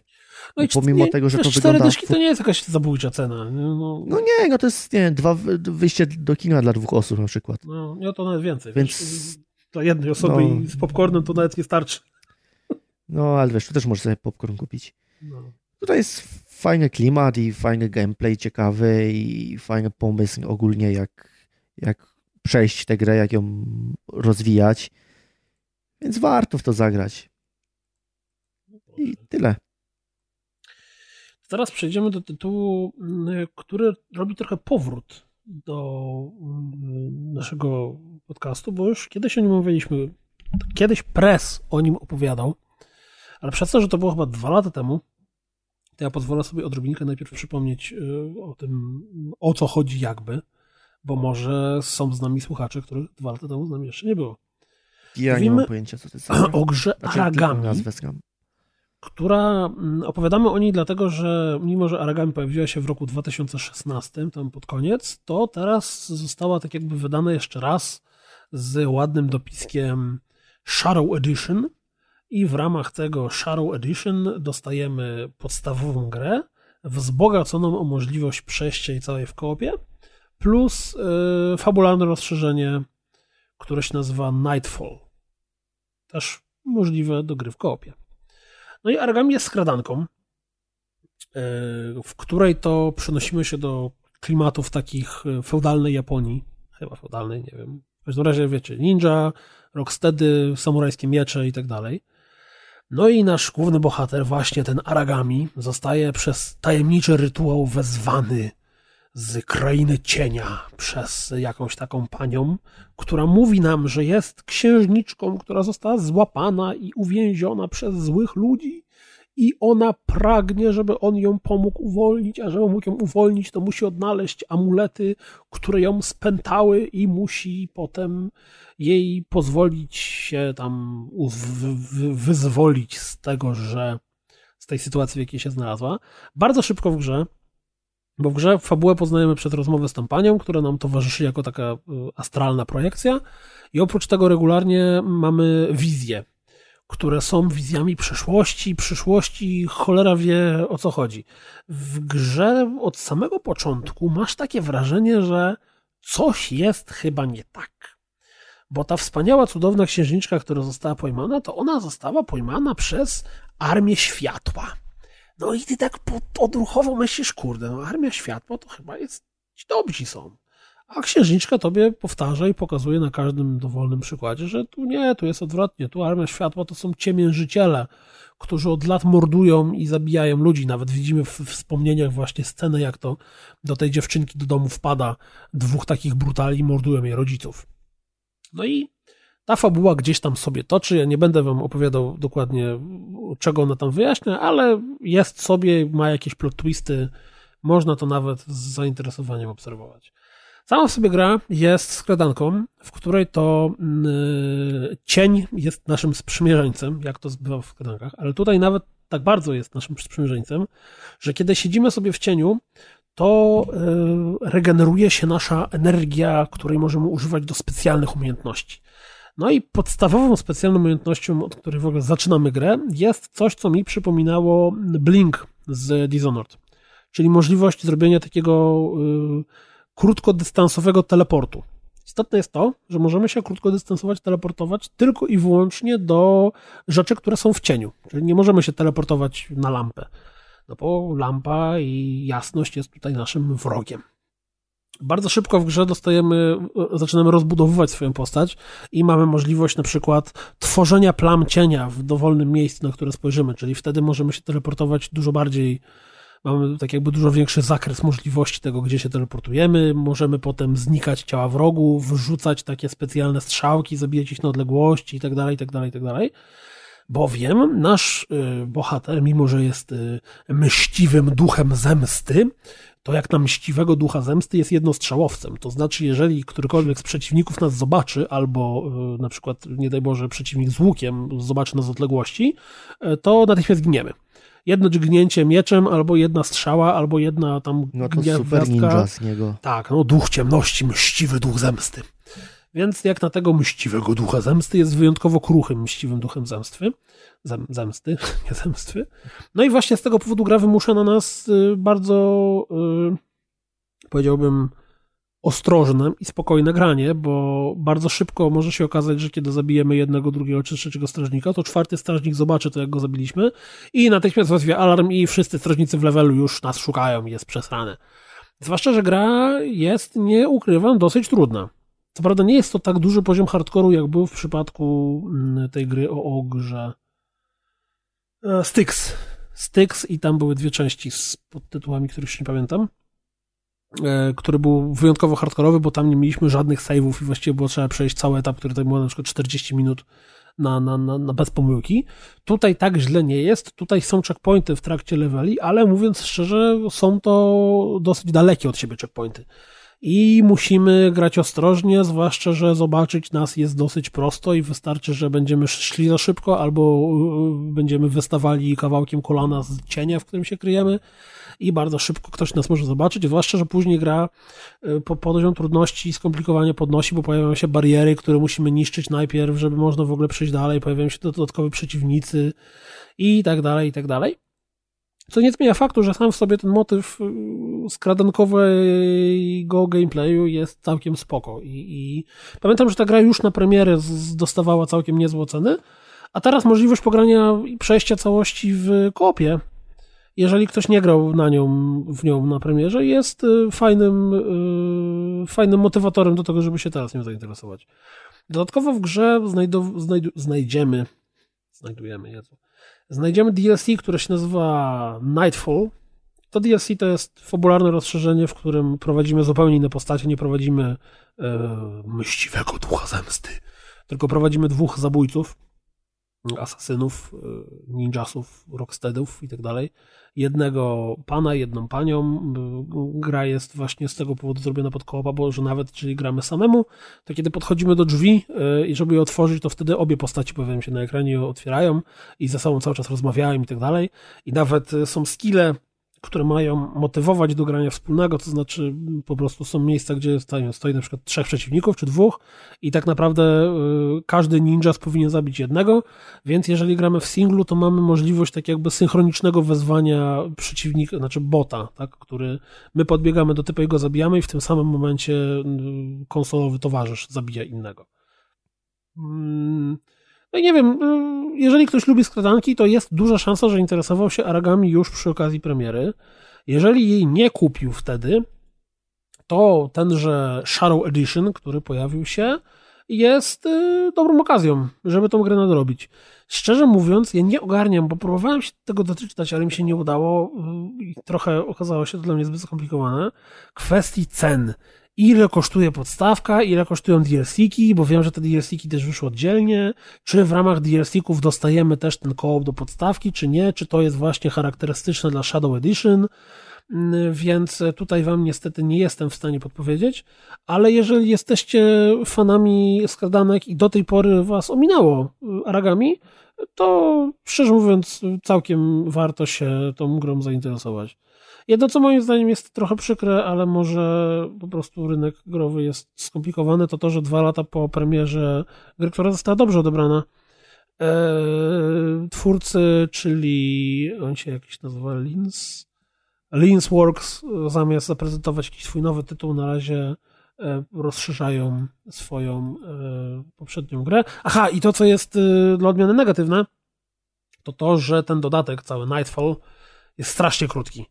Jego można przejść jakieś, nie wiem, 1,5 godziny, 2 godziny, więc jeżeli jesteście fanami podstawki, już ją wymaksowaliście na premierę i teraz czaicie się tylko na ten zestaw po to, żeby zagrać sobie w dodatek, to może raczej zobaczcie, czy można kupić dodatek samodzielnie. Troszkę słabo, żeby po 2 latach wracać do gry po to, żeby zagrać 1,5 godzinki w nią.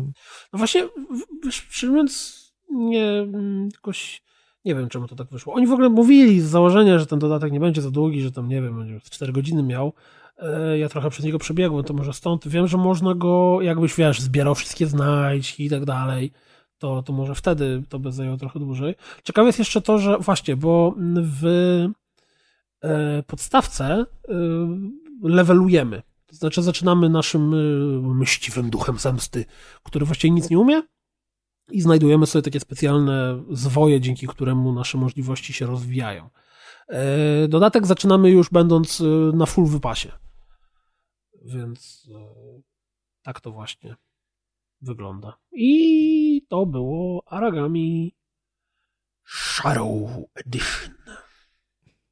Dla mnie to jest kompletnie nie moja gra, nie mój gameplay. Ty chyba w ogóle skradanek nie lubisz, nie? Nie lubię skradanek właśnie, więc... jak już powiedziałeś, że skradanka, to już odpadłem. Z skradankami jest problem, bo skradanki, żeby skradanki były dobre, to wymagają bardzo dobrego balansu, żeby ta gra była wyzwaniem, a zarazem, żeby nie była za trudna, bo kiedy masz przeciwników, którzy wszystko widzą, wszystko słyszą i z drugiego końca mapy goście słyszy, to jest bez sensu. Jeżeli nikt nie widzi, wiesz, ty stoisz w cieniu i koleś przechodzi obok ciebie, cię nie widzi, to jest bez sensu, bo jest za łatwo, więc... No. Ja w życiu przeszedłem jedną skradankę i to było Tenchu Z, bo Tenchu, nie wiem jak się czyta. Ta gra niby nawiązuje do Tenchu. Na Xboxie 360. I to głównie dlatego, że nie mieliśmy wtedy innych gier na osiedlu, głównie na osiedlu się wymienialiśmy. Dobre. Jeśli jeszcze chodzi o ten 90 zł, znalazłem około $25. Ta edycja Shadow Edition będzie kosztowała, czy też raczej już kosztuje, bo ona już jest dostępna. Czyli można w naszej wybornej skali nie ruszać, koniecznie można. Shadow Edition Aragami zasługuje absolutnie na można. A powiedz jeszcze, bo wiem, że grałeś szybciutko, czy można wampira? Kierowniku, można wampirka? Jeśli chodzi o wampira, to grałem mało. A Vampyr jest to ewidentnie rozbudowana gra RPG, więc to wszystko, co teraz będę mówił, potraktujmy jako preview, czy też pierwsze wrażenia, bo do gry na 100% wrócimy, bo wiem, że Press sobie ostrzy na nią zęby. Tak samo zresztą jak Deusz, dla którego jest to jedna z najbardziej wyczekiwanych gier tego roku. Więc na 100%, ja zresztą też na 100% do kolejnego nagrania będę już miał grę zakończoną i wtedy zrobimy taką... Oj, nie mów hop. No, też racja, może okaże się, że będzie na 200 godzin, to wtedy nie zobaczymy. Vampyr jest to nowa gra od studia Dontnod, które możecie znać z Life is Strange, które podbiło listy przebojów, a wcześniej od gry Remember Me, która miała swoją krytykę, ale była odebrana całkiem spoko. Przynajmniej ja tak ją zapamiętałem. Dla mnie Remember Me było całkiem spoko tytułem. I tam niektóre rzeczy nie zagrały do końca, ale summa summarum całkiem okej. No i Vampyr przenosi nas do Londynu, ery wiktoriańskiej. Mamy rok 1918. Wcielamy się w postać doktora Jonathana Reeda, który to budzi się w amoku. Nie ma zielonego pojęcia, co się z nim dzieje. Wypełzuje w tym amoku z dołu, w którym przetrzymywane są trupy, i kiedy udaje mu się wypełznąć z tego dołu, nie widzi świata, nie wie, co się dzieje, wszystko jest rozmazane, jakieś plamy, i nagle dostrzega na drugim końcu placu gorące, bijące krwią serce. Więc niewiele myśląc, zataczając się, zmierza w kierunku tej istoty, która tak apetycznie dla niego wygląda. I kiedy ta istota rzuca się na niego, zaczyna go przytulać i coś do niego mówić, my nawet tego nie słyszymy. My skupiamy się na wgryzieniu się w jej tętnicę, rozerwaniu jej. Kiedy już nam to się uda i napijemy się jej krwi i odzyskamy trochę świadomość i to, co się dzieje i co nas spotyka, zorientujemy się, że właśnie rozerwaliśmy gardło swojej siostrze, która nas szukała. I od tej oto sympatycznej sytuacji, kiedy to właśnie gówno wpadło w wiatrak, dosyć mało komfortowo dla nas, po chwili nagle pojawiają się dżentelmeni, którzy mówią, że... To była cutscena, czy to była cutscena nagrywalna. Znaczy, że samo w sobie wgryzienie się w gardło już było cutsceną, ale dojście do niej i tam wejście w interakcję było grywalne. No i od tego oto punktu wyjścia po chwili nagle pojawiają się dżentelmeni, którzy zaczynają nas strzelać i chcą nas zabić, więc niewiele myśląc, będąc dalej w szoku i w przerażeniu w tym, co się stało, zaczynamy spierdalać. No bo każdy człowiek by to zrobił na tym miejscu. I kiedy w końcu docieramy do jakiejś kryjówki i próbujemy się zorientować, co się dzieje, znajdujemy jakieś zwłoki, czytamy, co tu się dzieje i generalnie jesteśmy niesamowicie oszołomieni tym wszystkim, co nas spotyka, postanowiłem popełnić samobójstwo. Więc wyjmujemy znaleziony rewolwer, celujemy sobie w pierś, strzelamy, zapada ciemność, po czym budzimy się kilka godzin później, cali we krwi, ale dalej żyjący. I w ten oto sposób dociera do nas, że chyba coś się srogo poprąbało, że nie do końca jesteśmy już człowiekiem. No i naszym podstawowym założeniem i celem jest dowiedzieć się czemu, kto nas przemienił, czemu staliśmy się wampirem, czemu staliśmy się krwiopijcą, co się dzieje w tym mieście, że są wampiry w ogóle, what the fuck. No i gra jest RPG-iem, w którym bardzo dużo czasu poświęcimy na rozmowach.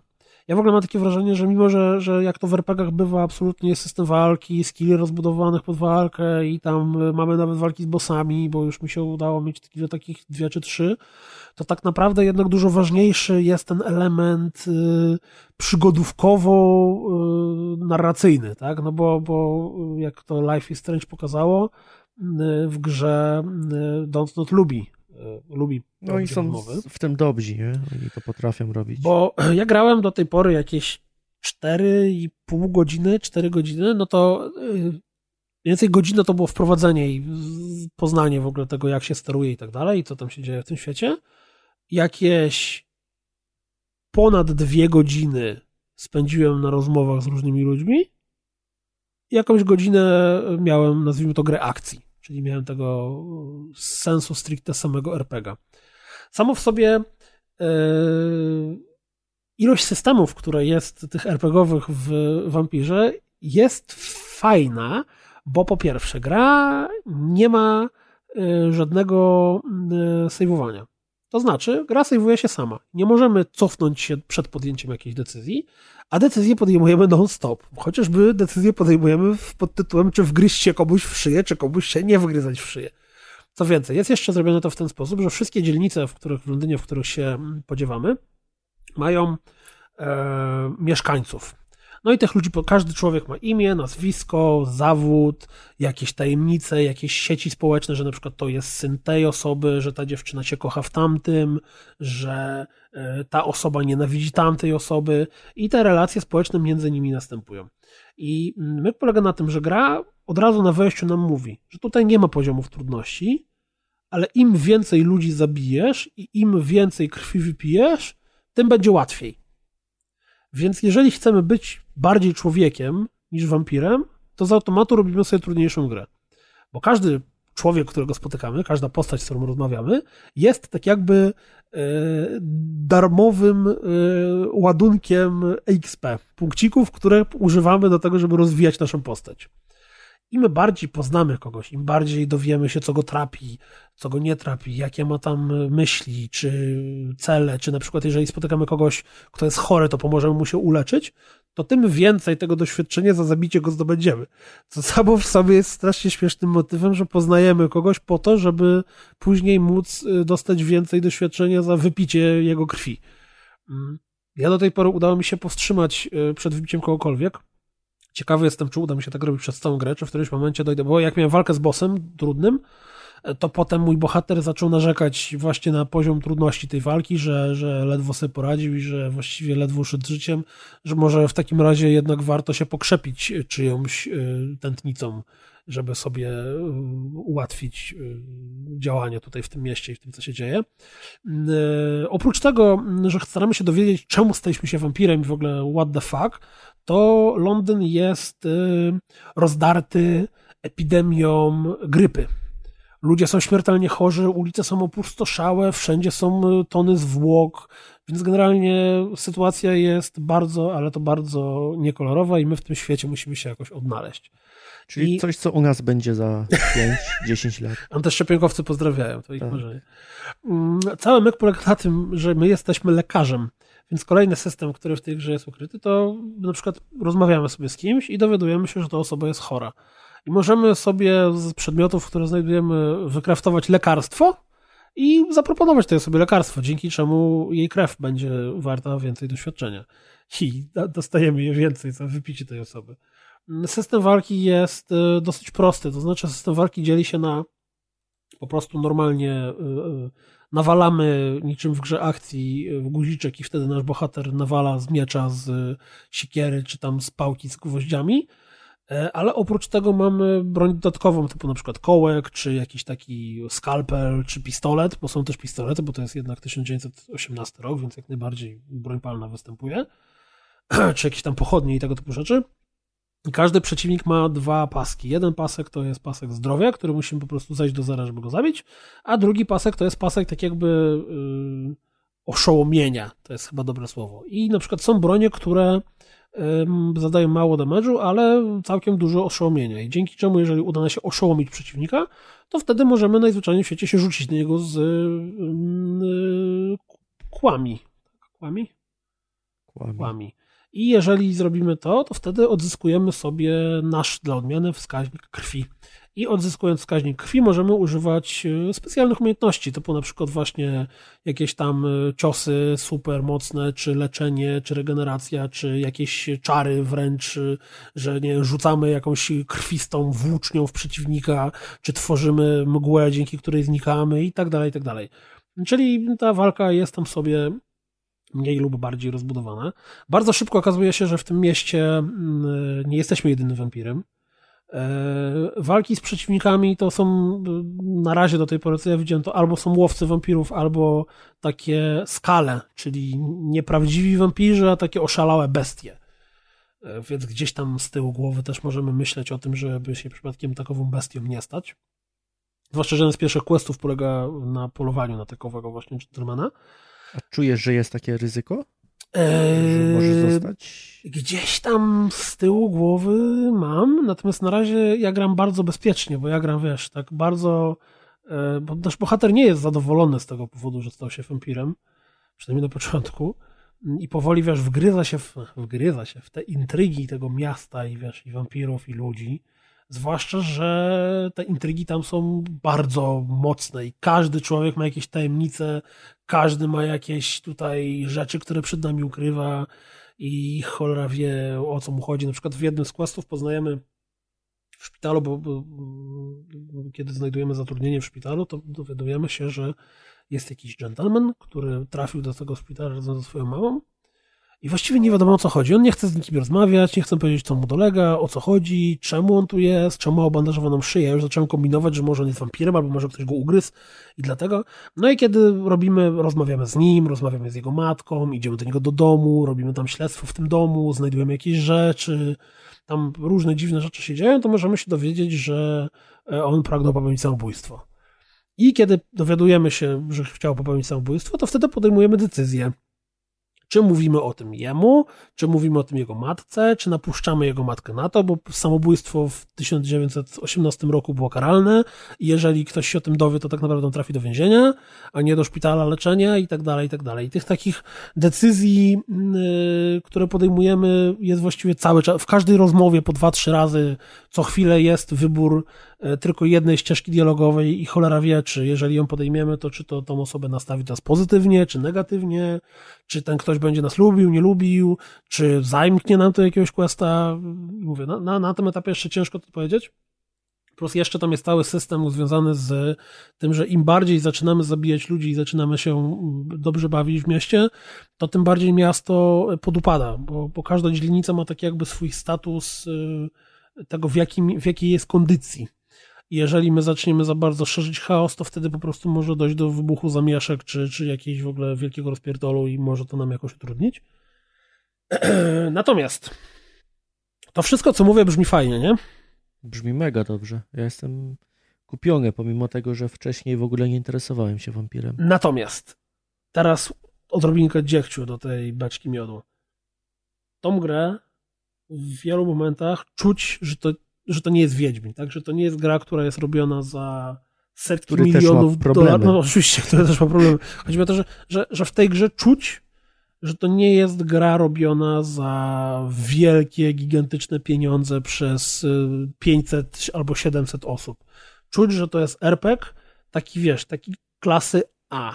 Nie AAA, a klasy A, czy może na przykład B+, że jak chodzisz po tych lokacjach, to widzisz po prostu, że to są takie bardzo ograniczone ścianami huby. Że nie masz wrażenia, że jesteś w otwartym mieście i możesz pójść gdzie chcesz i zobaczyć. Nie, masz konkretnie, widzisz, że tu jest ulica, tu możesz pójść w prawo, tu w lewo już nie, bo jest niewidzialna ściana. I czy ta walka jest okej, ale nie jest jakaś niesamowicie przyjemna, czy super, czy... Po prostu czuć, że ta gra jest, że to nie jest najwyższa półka wykonania. Nawet graficznie. Postacie wyglądają bardzo fajnie i widać, że tutaj poświęcili masę pracy, bo po prostu też masę czasu spędzamy po prostu patrząc na dwie mówiące do siebie postaci, więc jakby to wyglądało słabo, było gorzej. Ale na przykład w walce to już tak te efekty tak okej. Więc dla mnie czy ta gra będzie super, czy ta gra będzie okej, to się okaże, jak ta fabuła się rozwinie. Jeżeli grając dalej, ta historia, która tam jest, czy te postaci, te wszystkie wątki, które poznajemy, mnie wessają mocno, to wtedy będę absolutnie mówił, że kurde, Vampyr jest super, jest naprawdę rewalka. Natomiast jeżeli okaże się, że ta historia jednak nie dowozi, albo potem pojawią się jakieś większe, że na przykład, nie wiem, nie będę w stanie nikogo zabić, bo znaczy w sensie nie będę w stanie grać dalej bez zabicia kogokolwiek. Właśnie tam z tym zabijaniem to też nie jest tak, że my pyk już kogoś zabijamy, tylko trzeba kogoś zahipnotyzować, pójść z nim do ustronnego miejsca i tak dalej, czyli tam też te systemy są bardziej rozbudowane. No to będę trochę narzekał. Ale rzeczywistość jest taka, że dzisiaj przez cały dzień, będąc w biurze, myślałem, że kurde, bym wrócił sobie do domu i pograł Vampyra. Bo ten świat... Ja bym teraz odpalił po tym, co mówisz. Nawet pomimo tych wad, to czuję, że jest tam klimat niesamowity. Jest potencjał w tej grze, szczególnie, że Dontnod potrafi dowieść grę. Właśnie idealnie powiedziałeś, po tych 4 godzinach, po tym, co ja zobaczyłem na tym etapie, jest tam zajebiście duży potencjał. I mam naprawdę ogromną nadzieję, że ten potencjał dowiezie. Bo ja dokładnie widzę pomysł, który oni sobie wymyślili, żeby zrobić żyjące miasto, gdzie wchodzisz w interakcję między ludźmi i tak naprawdę od ciebie zależy, czy będziesz niczym drapieżnik, który będzie po prostu eliminował po kolei tych ludzi, wszystko pójdzie w diabły i w ogóle miasto dopadnie chaos, czy będziesz starał się zachować to człowieczeństwo i tylko, wiesz, jakoś odkryć tą intrygę i ukarać tego, przez kogo zabiłeś swoją siostrę, bo to jest tak jakby twój, ten pierwszy cel, jaki ci przychodzi do głowy. I same w sobie te rozmowy i to, że na przykład to w ogóle chyba było w Life is Strange, gdzie rozmawiamy z kimś, ale mamy możliwości rozmowy zablokowane. I na przykład możemy to sobie podsłuchać, albo stanąć za oknem i zobaczyć, że ona coś tam robi i wtedy nam się nagle ta możliwość, albo znaleźć jakąś notatkę w koszu na śmieci, albo coś tam i nagle nam się te opcje dialogowe pojawiają. Wydaje mi się, że było coś takiego w Life is Strange. Na pewno w tym nowym takie coś jest. Nie pamiętam, czy w poprzednim też było.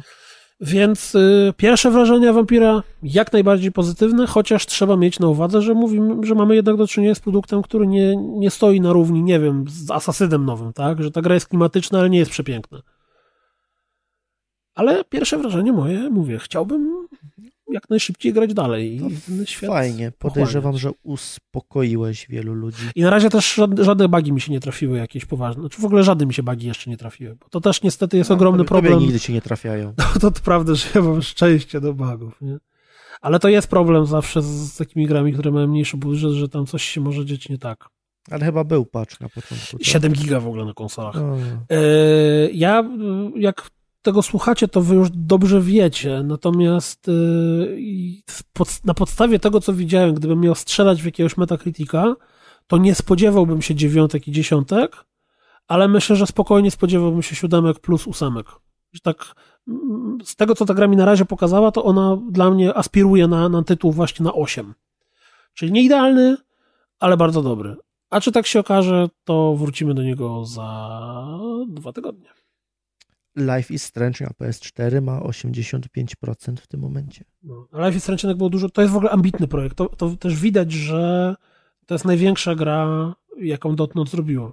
Bo Remember Me to była jednak korytarzówka.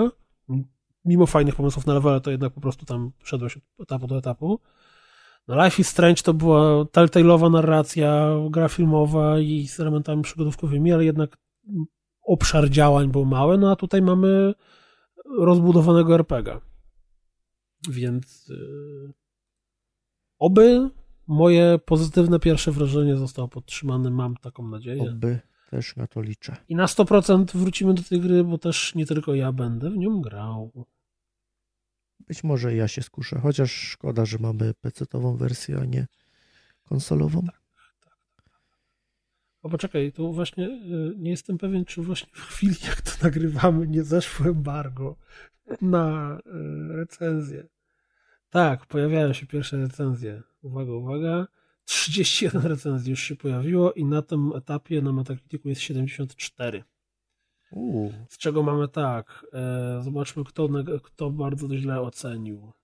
No, na przykład Destructoid dał mało, bo dał 60, ale dla odmiany GamesBeat 75, tu na przykład IGN 80, DualShockers 85, Connect 88, czyli widać, że to jest gra, która RPG Fan, czymkolwiek byłby ten tytuł, w sensie Outlet dał 89 i jednak w pierwszym tekście jest, że mamy market, znaczy mamy rynek wypełniony grami AAA i brakuje gier AA. Więc absolutnie dokładnie jest to, o czym ja podejrzewałem. No dobrze, czyli Vampyr, pierwsze wrażenia. Będziemy jeszcze się z tymi krwiopijcami bawić. A teraz znowu... Chyba wracamy do stoliczka teraz. Tak, znowu usiądźmy troszkę. Napijmy się, czy kawę o tej porze kolejną, czy herbatę, czy co byś ja myślę, że już jest pola na gorące mleko, bo już powoli będziemy skłaniać się ku łóżku. Więc myślisz? Ciepłe mleko na poprawę snu. A czy próbowałeś kiedyś tego panaceum? Jak byłem dzieckiem tylko i działało. Ale miodu jak byłem dzieckiem, to wszystko działało, więc nie wiem. Obecnie odpukać nie mam problemu ze snem, więc nie muszę próbować. Oraz nie piję za wiele mleka. Ja mam bardzo dobrą metodę na sen. Wódka. Też to. Ale kiedy teraz siedzimy tak przy kominku, to bardziej jakiś koniak chyba. O. W tym momencie tak, bardzo chętnie.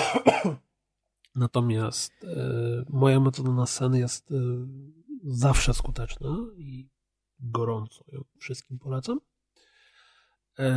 Musimy kłaść się spać, kiedy jesteśmy tak zmęczeni, że natychmiast zasypiamy. To jest bardzo skuteczne rozwiązanie.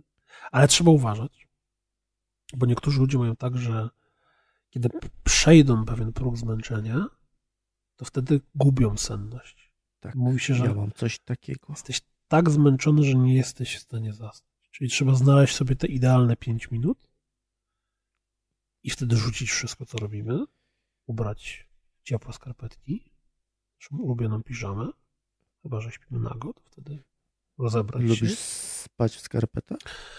Nie śpię w skarpetach. Ja też, ja nie cierpię, bo ogólnie nie przepadam za skarpetami, a tym bardziej za spaniem w skarpetach. A czy śpisz w piżamie?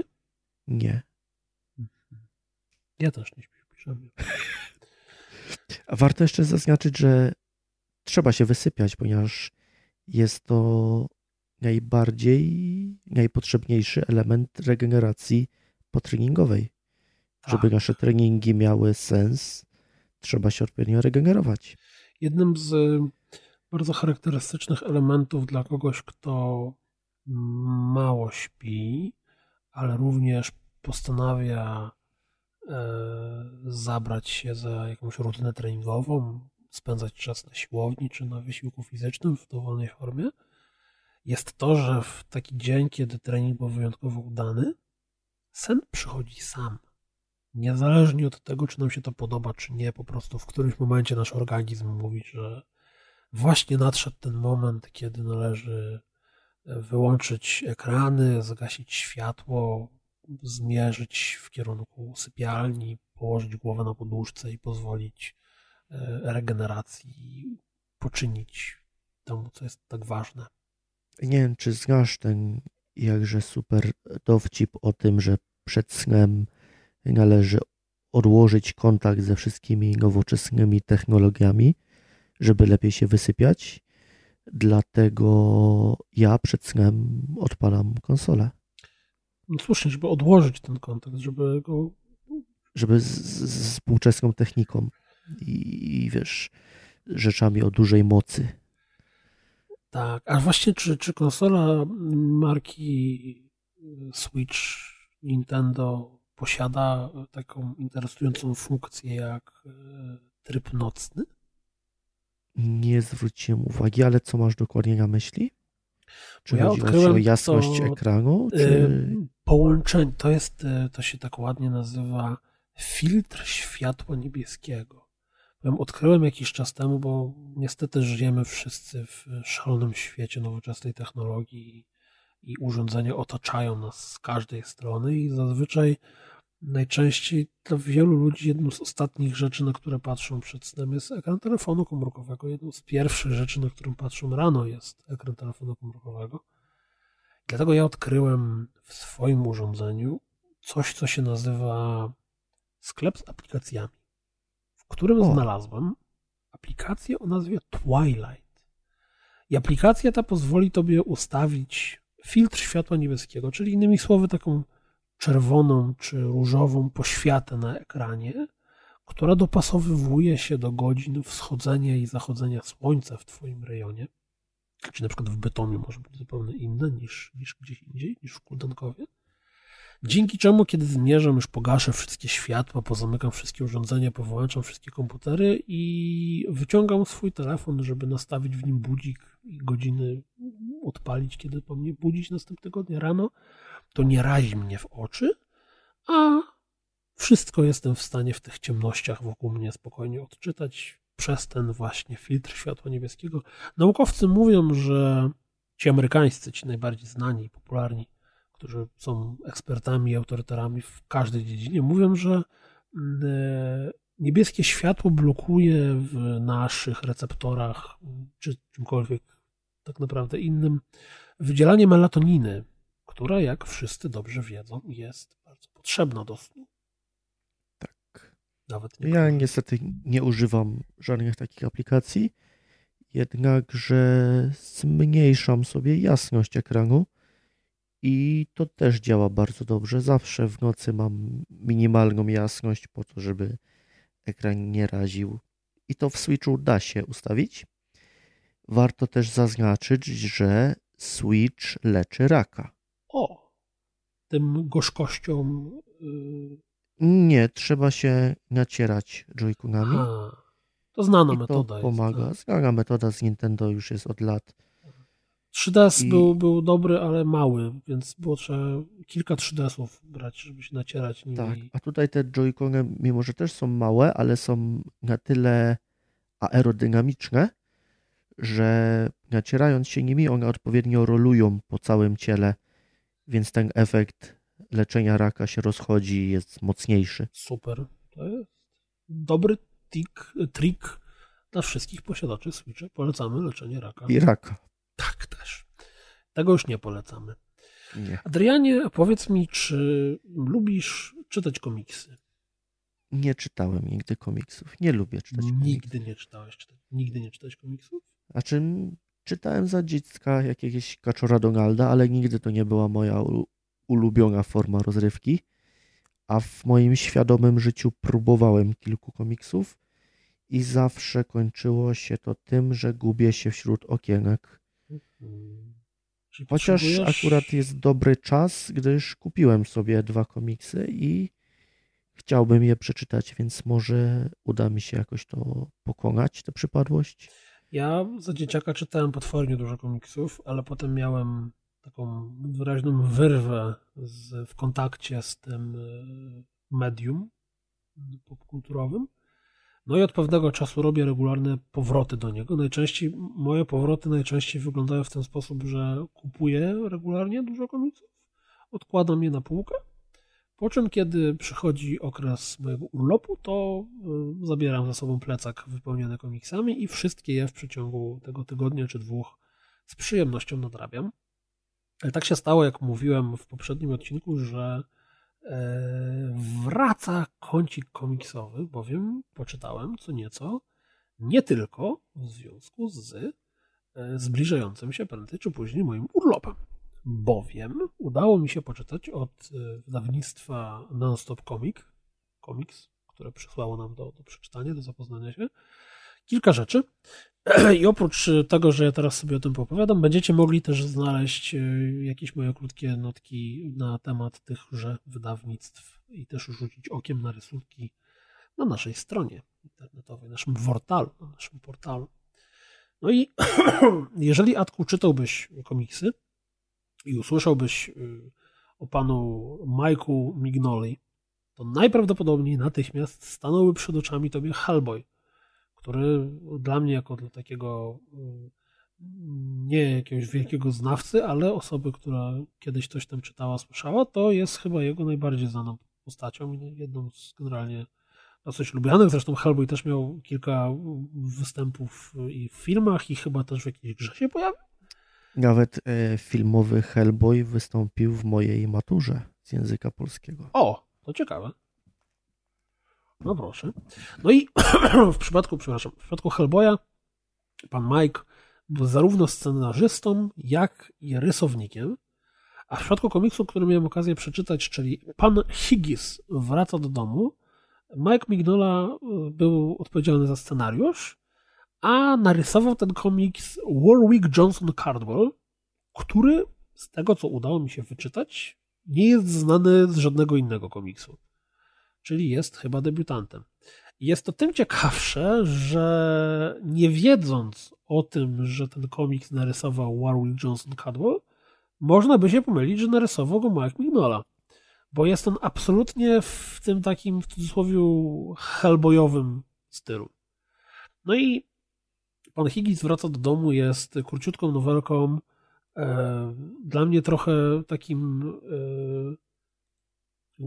listem pochwalnym, nie wiem jak to wyrazić, hołdem, just a tribute, do klasyki kina, grozy i wszystkich filmów, w których nieostraszony profesor udziela się i jedzie pokonać hrabiego wampira Drakulę.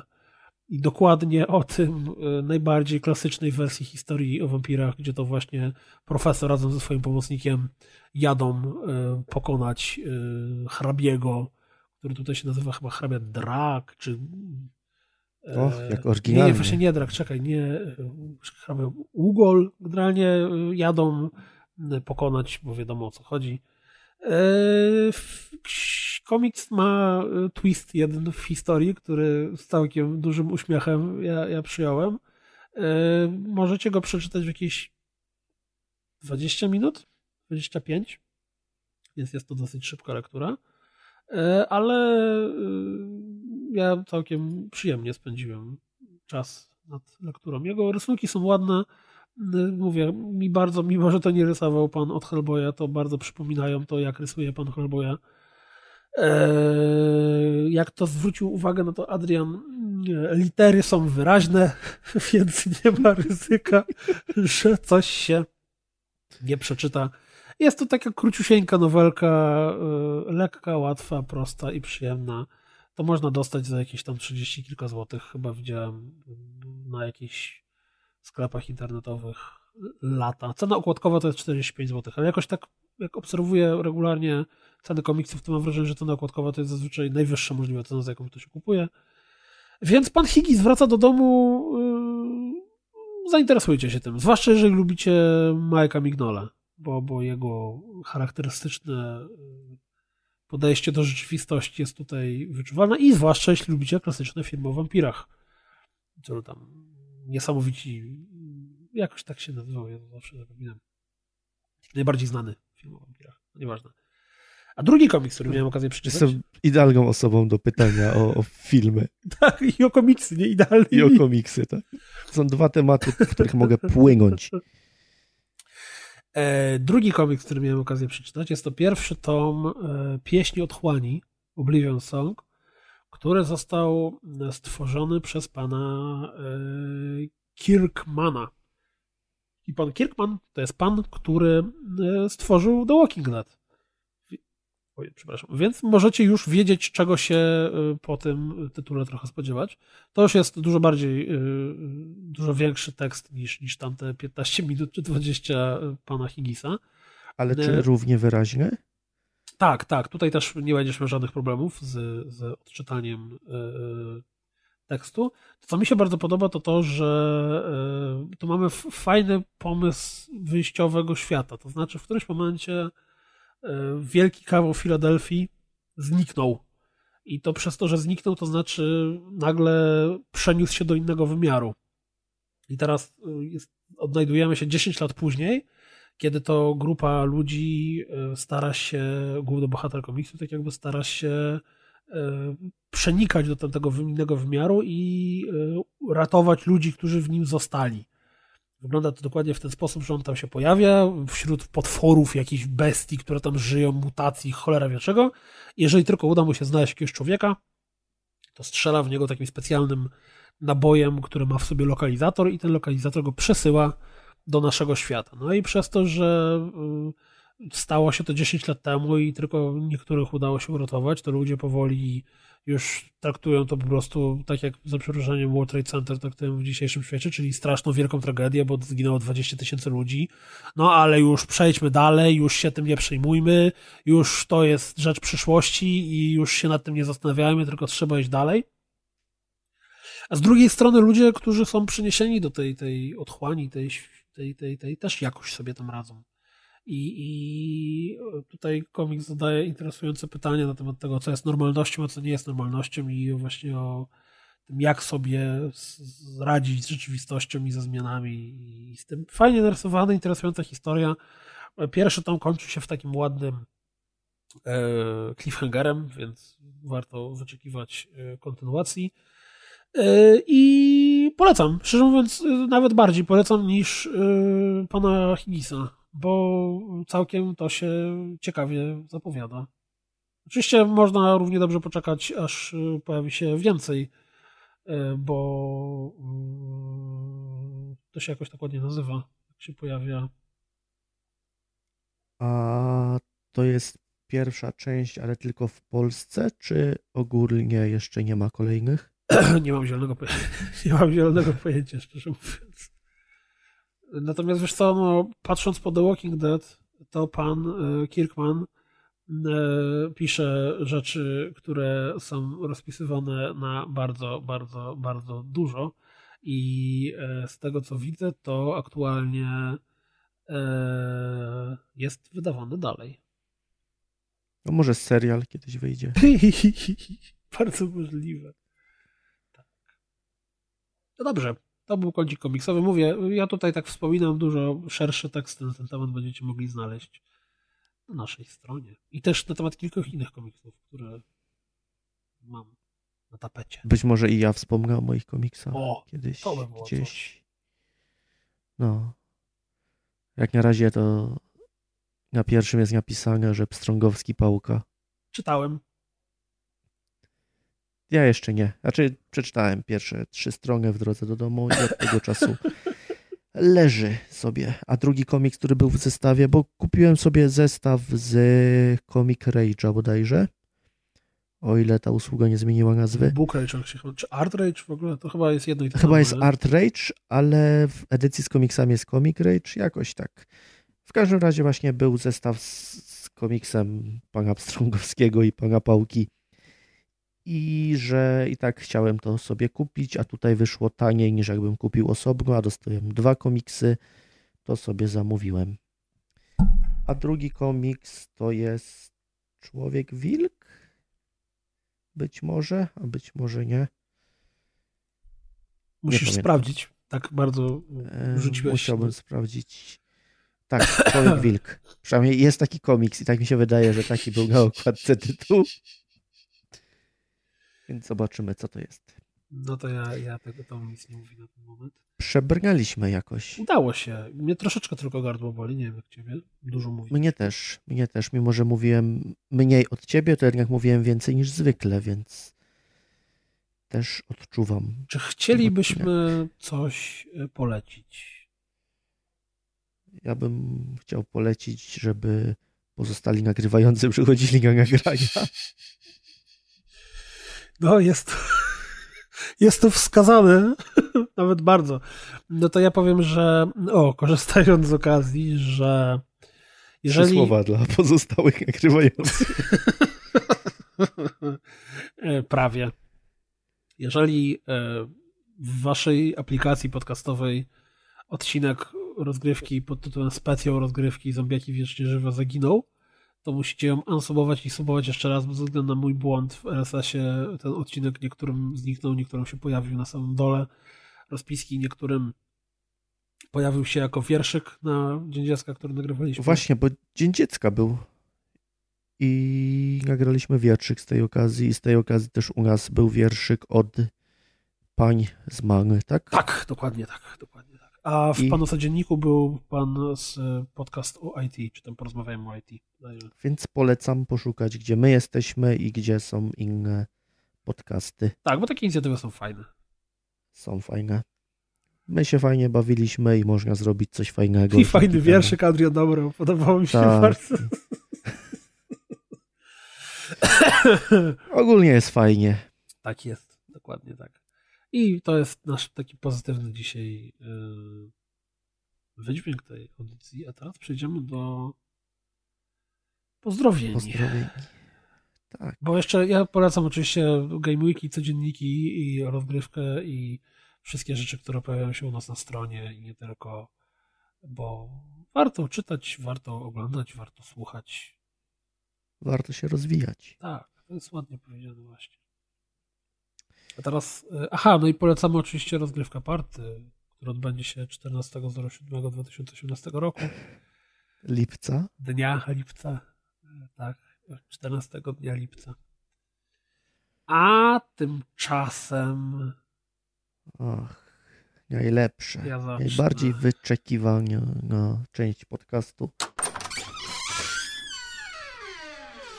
Razar to Kałoń napisał Adrian Kornas. Razar. Okej. Marcin Men 11 tutaj napisał. Nie, spokojnie, zanim przeczytasz, to ja mam tutaj do powiedzenia, ponieważ w ostatnim zdaniu jest błąd. W którym? PS Dragon Ball jest Tokitu. Jest napisane to zamiast do. Także Marcin, no niestety... Nie, no ja ale widzę... to chociaż ten wierszyk jego przeczytajmy może, żeby wiesz tak... Nie, bo on później pisze, że to był troll wszystko. Tak napisał? Nie, nie napisał tak. Tak, że dalej tak się ciągnąć nie da, przecież nie jestem gwiazdą, mam 18 lat, sobie żartuję z was, jesteście głupi, Razar to Kałoń. Wydaje mi się, że trochę... Przeskoczyłem chyba, nie? Mi się przejechało no, źle. Czekaj, czy to jest jakiś wierszyk chyba? Czy to jest wierszyk? Tak, to spróbujemy, dobra.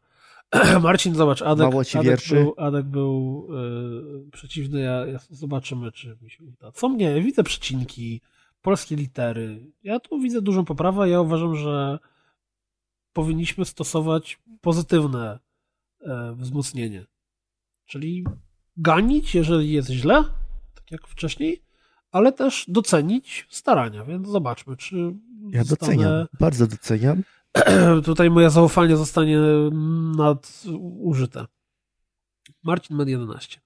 Pozdrawiam cię, ma rozgrywko, kuflu radości. Nieznana przez ludy, acz radująca me. Jak radujące słońce tulisz nas. Ciepłym optymizmem waszych serc. O, widzisz, o nas dzisiaj.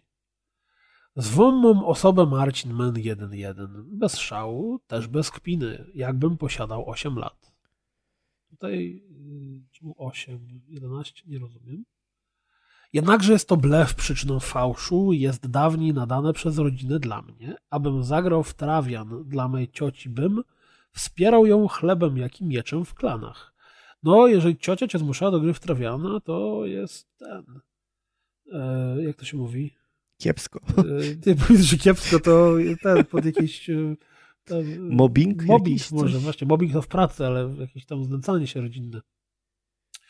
Cyfra owa nie obrazuje i nie świadczy o mych wiosnach, lecz natomiast o roku, w jakim został utworzony moja nazwa.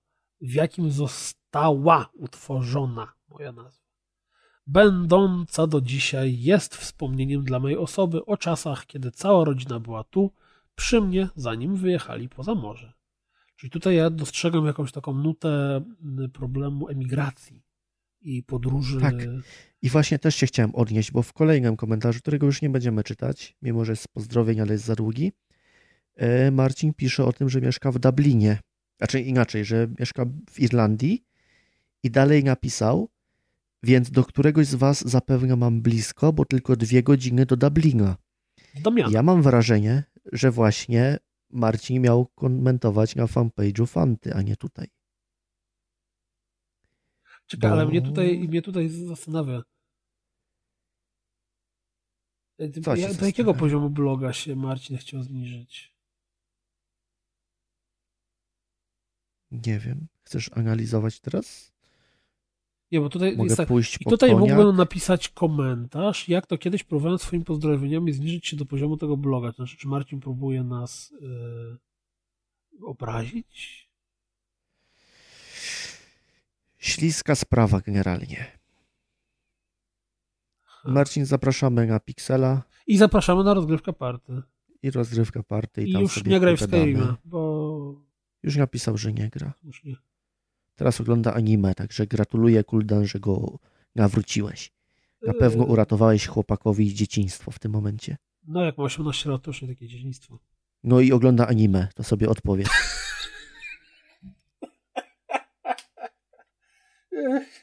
Pamiętaj, że tak powiem, frakcja mangozjabów jest silna wśród naszych fanów, słuchaczy. I... 8-letnich. Majka, pozdrowienia. Pozdrawiam najśmieszniejszy giereczkowy podcast, który od ładnych paru lat, dokładnie od 8, umila mi czas podczas rysowania. Pozdrawiam Majka. Rysuj ładnie. Rysuj. Nie wyjeżdżaj za linię. Jak to koloruj, na dyskusji maluj. Jest, chociaż wszystko Czarek gra. Nie lubi. Ciekawe, to jest interesujące. Można by jakąś takie te rozkminę robić, ale to jest może na rozgrywkę party. Może taki panel zróbmy. Dlaczego Czarek uważa, że rysowanie nie jest sexy, mimo że... Tak. I możemy zaprosić Czarka. Ekspertów. Albo możemy go nie zaprosić właśnie, żeby było bardziej wiarygodnie. Czemu ja znowu trafiłem długi? Dobra. Dawid, Dave, R. Arr, szmaciarze. Teraz wszyscy nagrywający ładnie chórkiem. Cześć, szmato. Cześć, szmato. Skoro przywitanie mamy za sobą, to pobawmy się w paragrafówkę. Jeśli przeczytałeś, jak przeczytałeś moją ksywkę? Jeśli Dawid, jak ja przeczytałem? Dawid, Dave, R.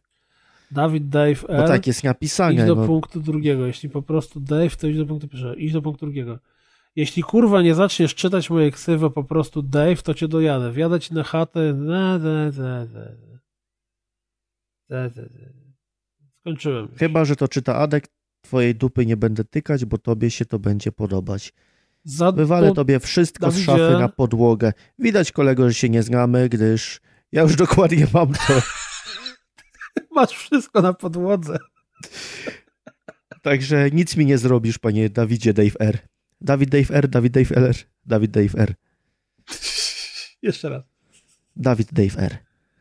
Ale ja to widzę, ja rozumiem, ja przeczytałem szybko ten komentarz i rozumiem, skąd ta złość. To jest. No, trudno. Współczujemy, ale no. O Jezus. Mile Escobar. Znaczy, Mile Escobar, ale domyślam się, kto to jest, więc przeczytałem Mile. Pozdrawiam. Pozdrawiam kochanego Atka za pamięć. Jesteś bardziej seksowny niż ta ruda z klanu. Niech ci życie płynie chlebem i kokainą. Nie pozdrawiam Grzegorza, bo kazał tu mi... Jezus. Grzegorza, bo mi kazał tu przekleić komentarz. Nie no żart. Nie pozdrawiam, bo jest gruby. Dziękujemy, Mil Skobar. I przepraszam, że się pomyliłem.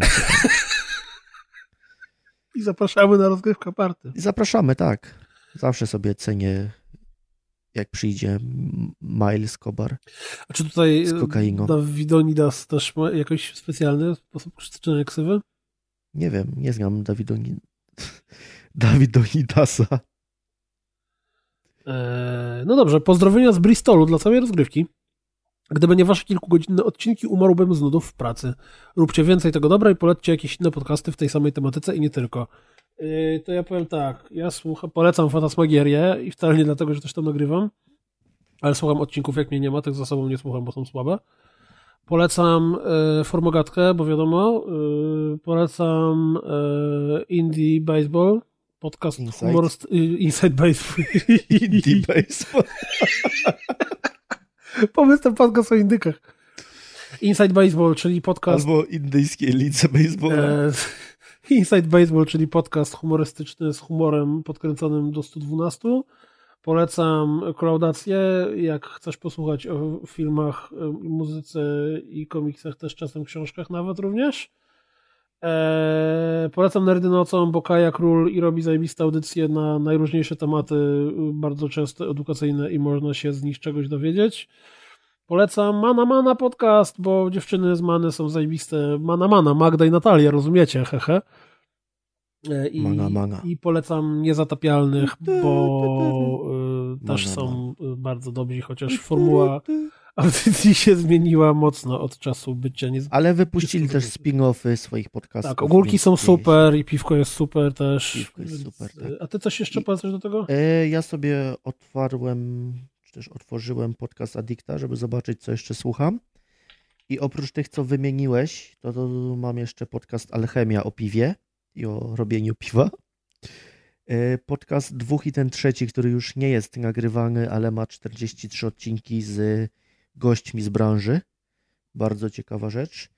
Podcast Gierkowcy, gdzie można usłyszeć m.in. naszą recenzentkę Anię. Tak. Ale jest też i dużo innych fajnych mordeczek tam. Podcast Nagrałeś to o stand-upie, który paradoksalnie wcale nie jest o stand-upie, tylko o wszystkim innym.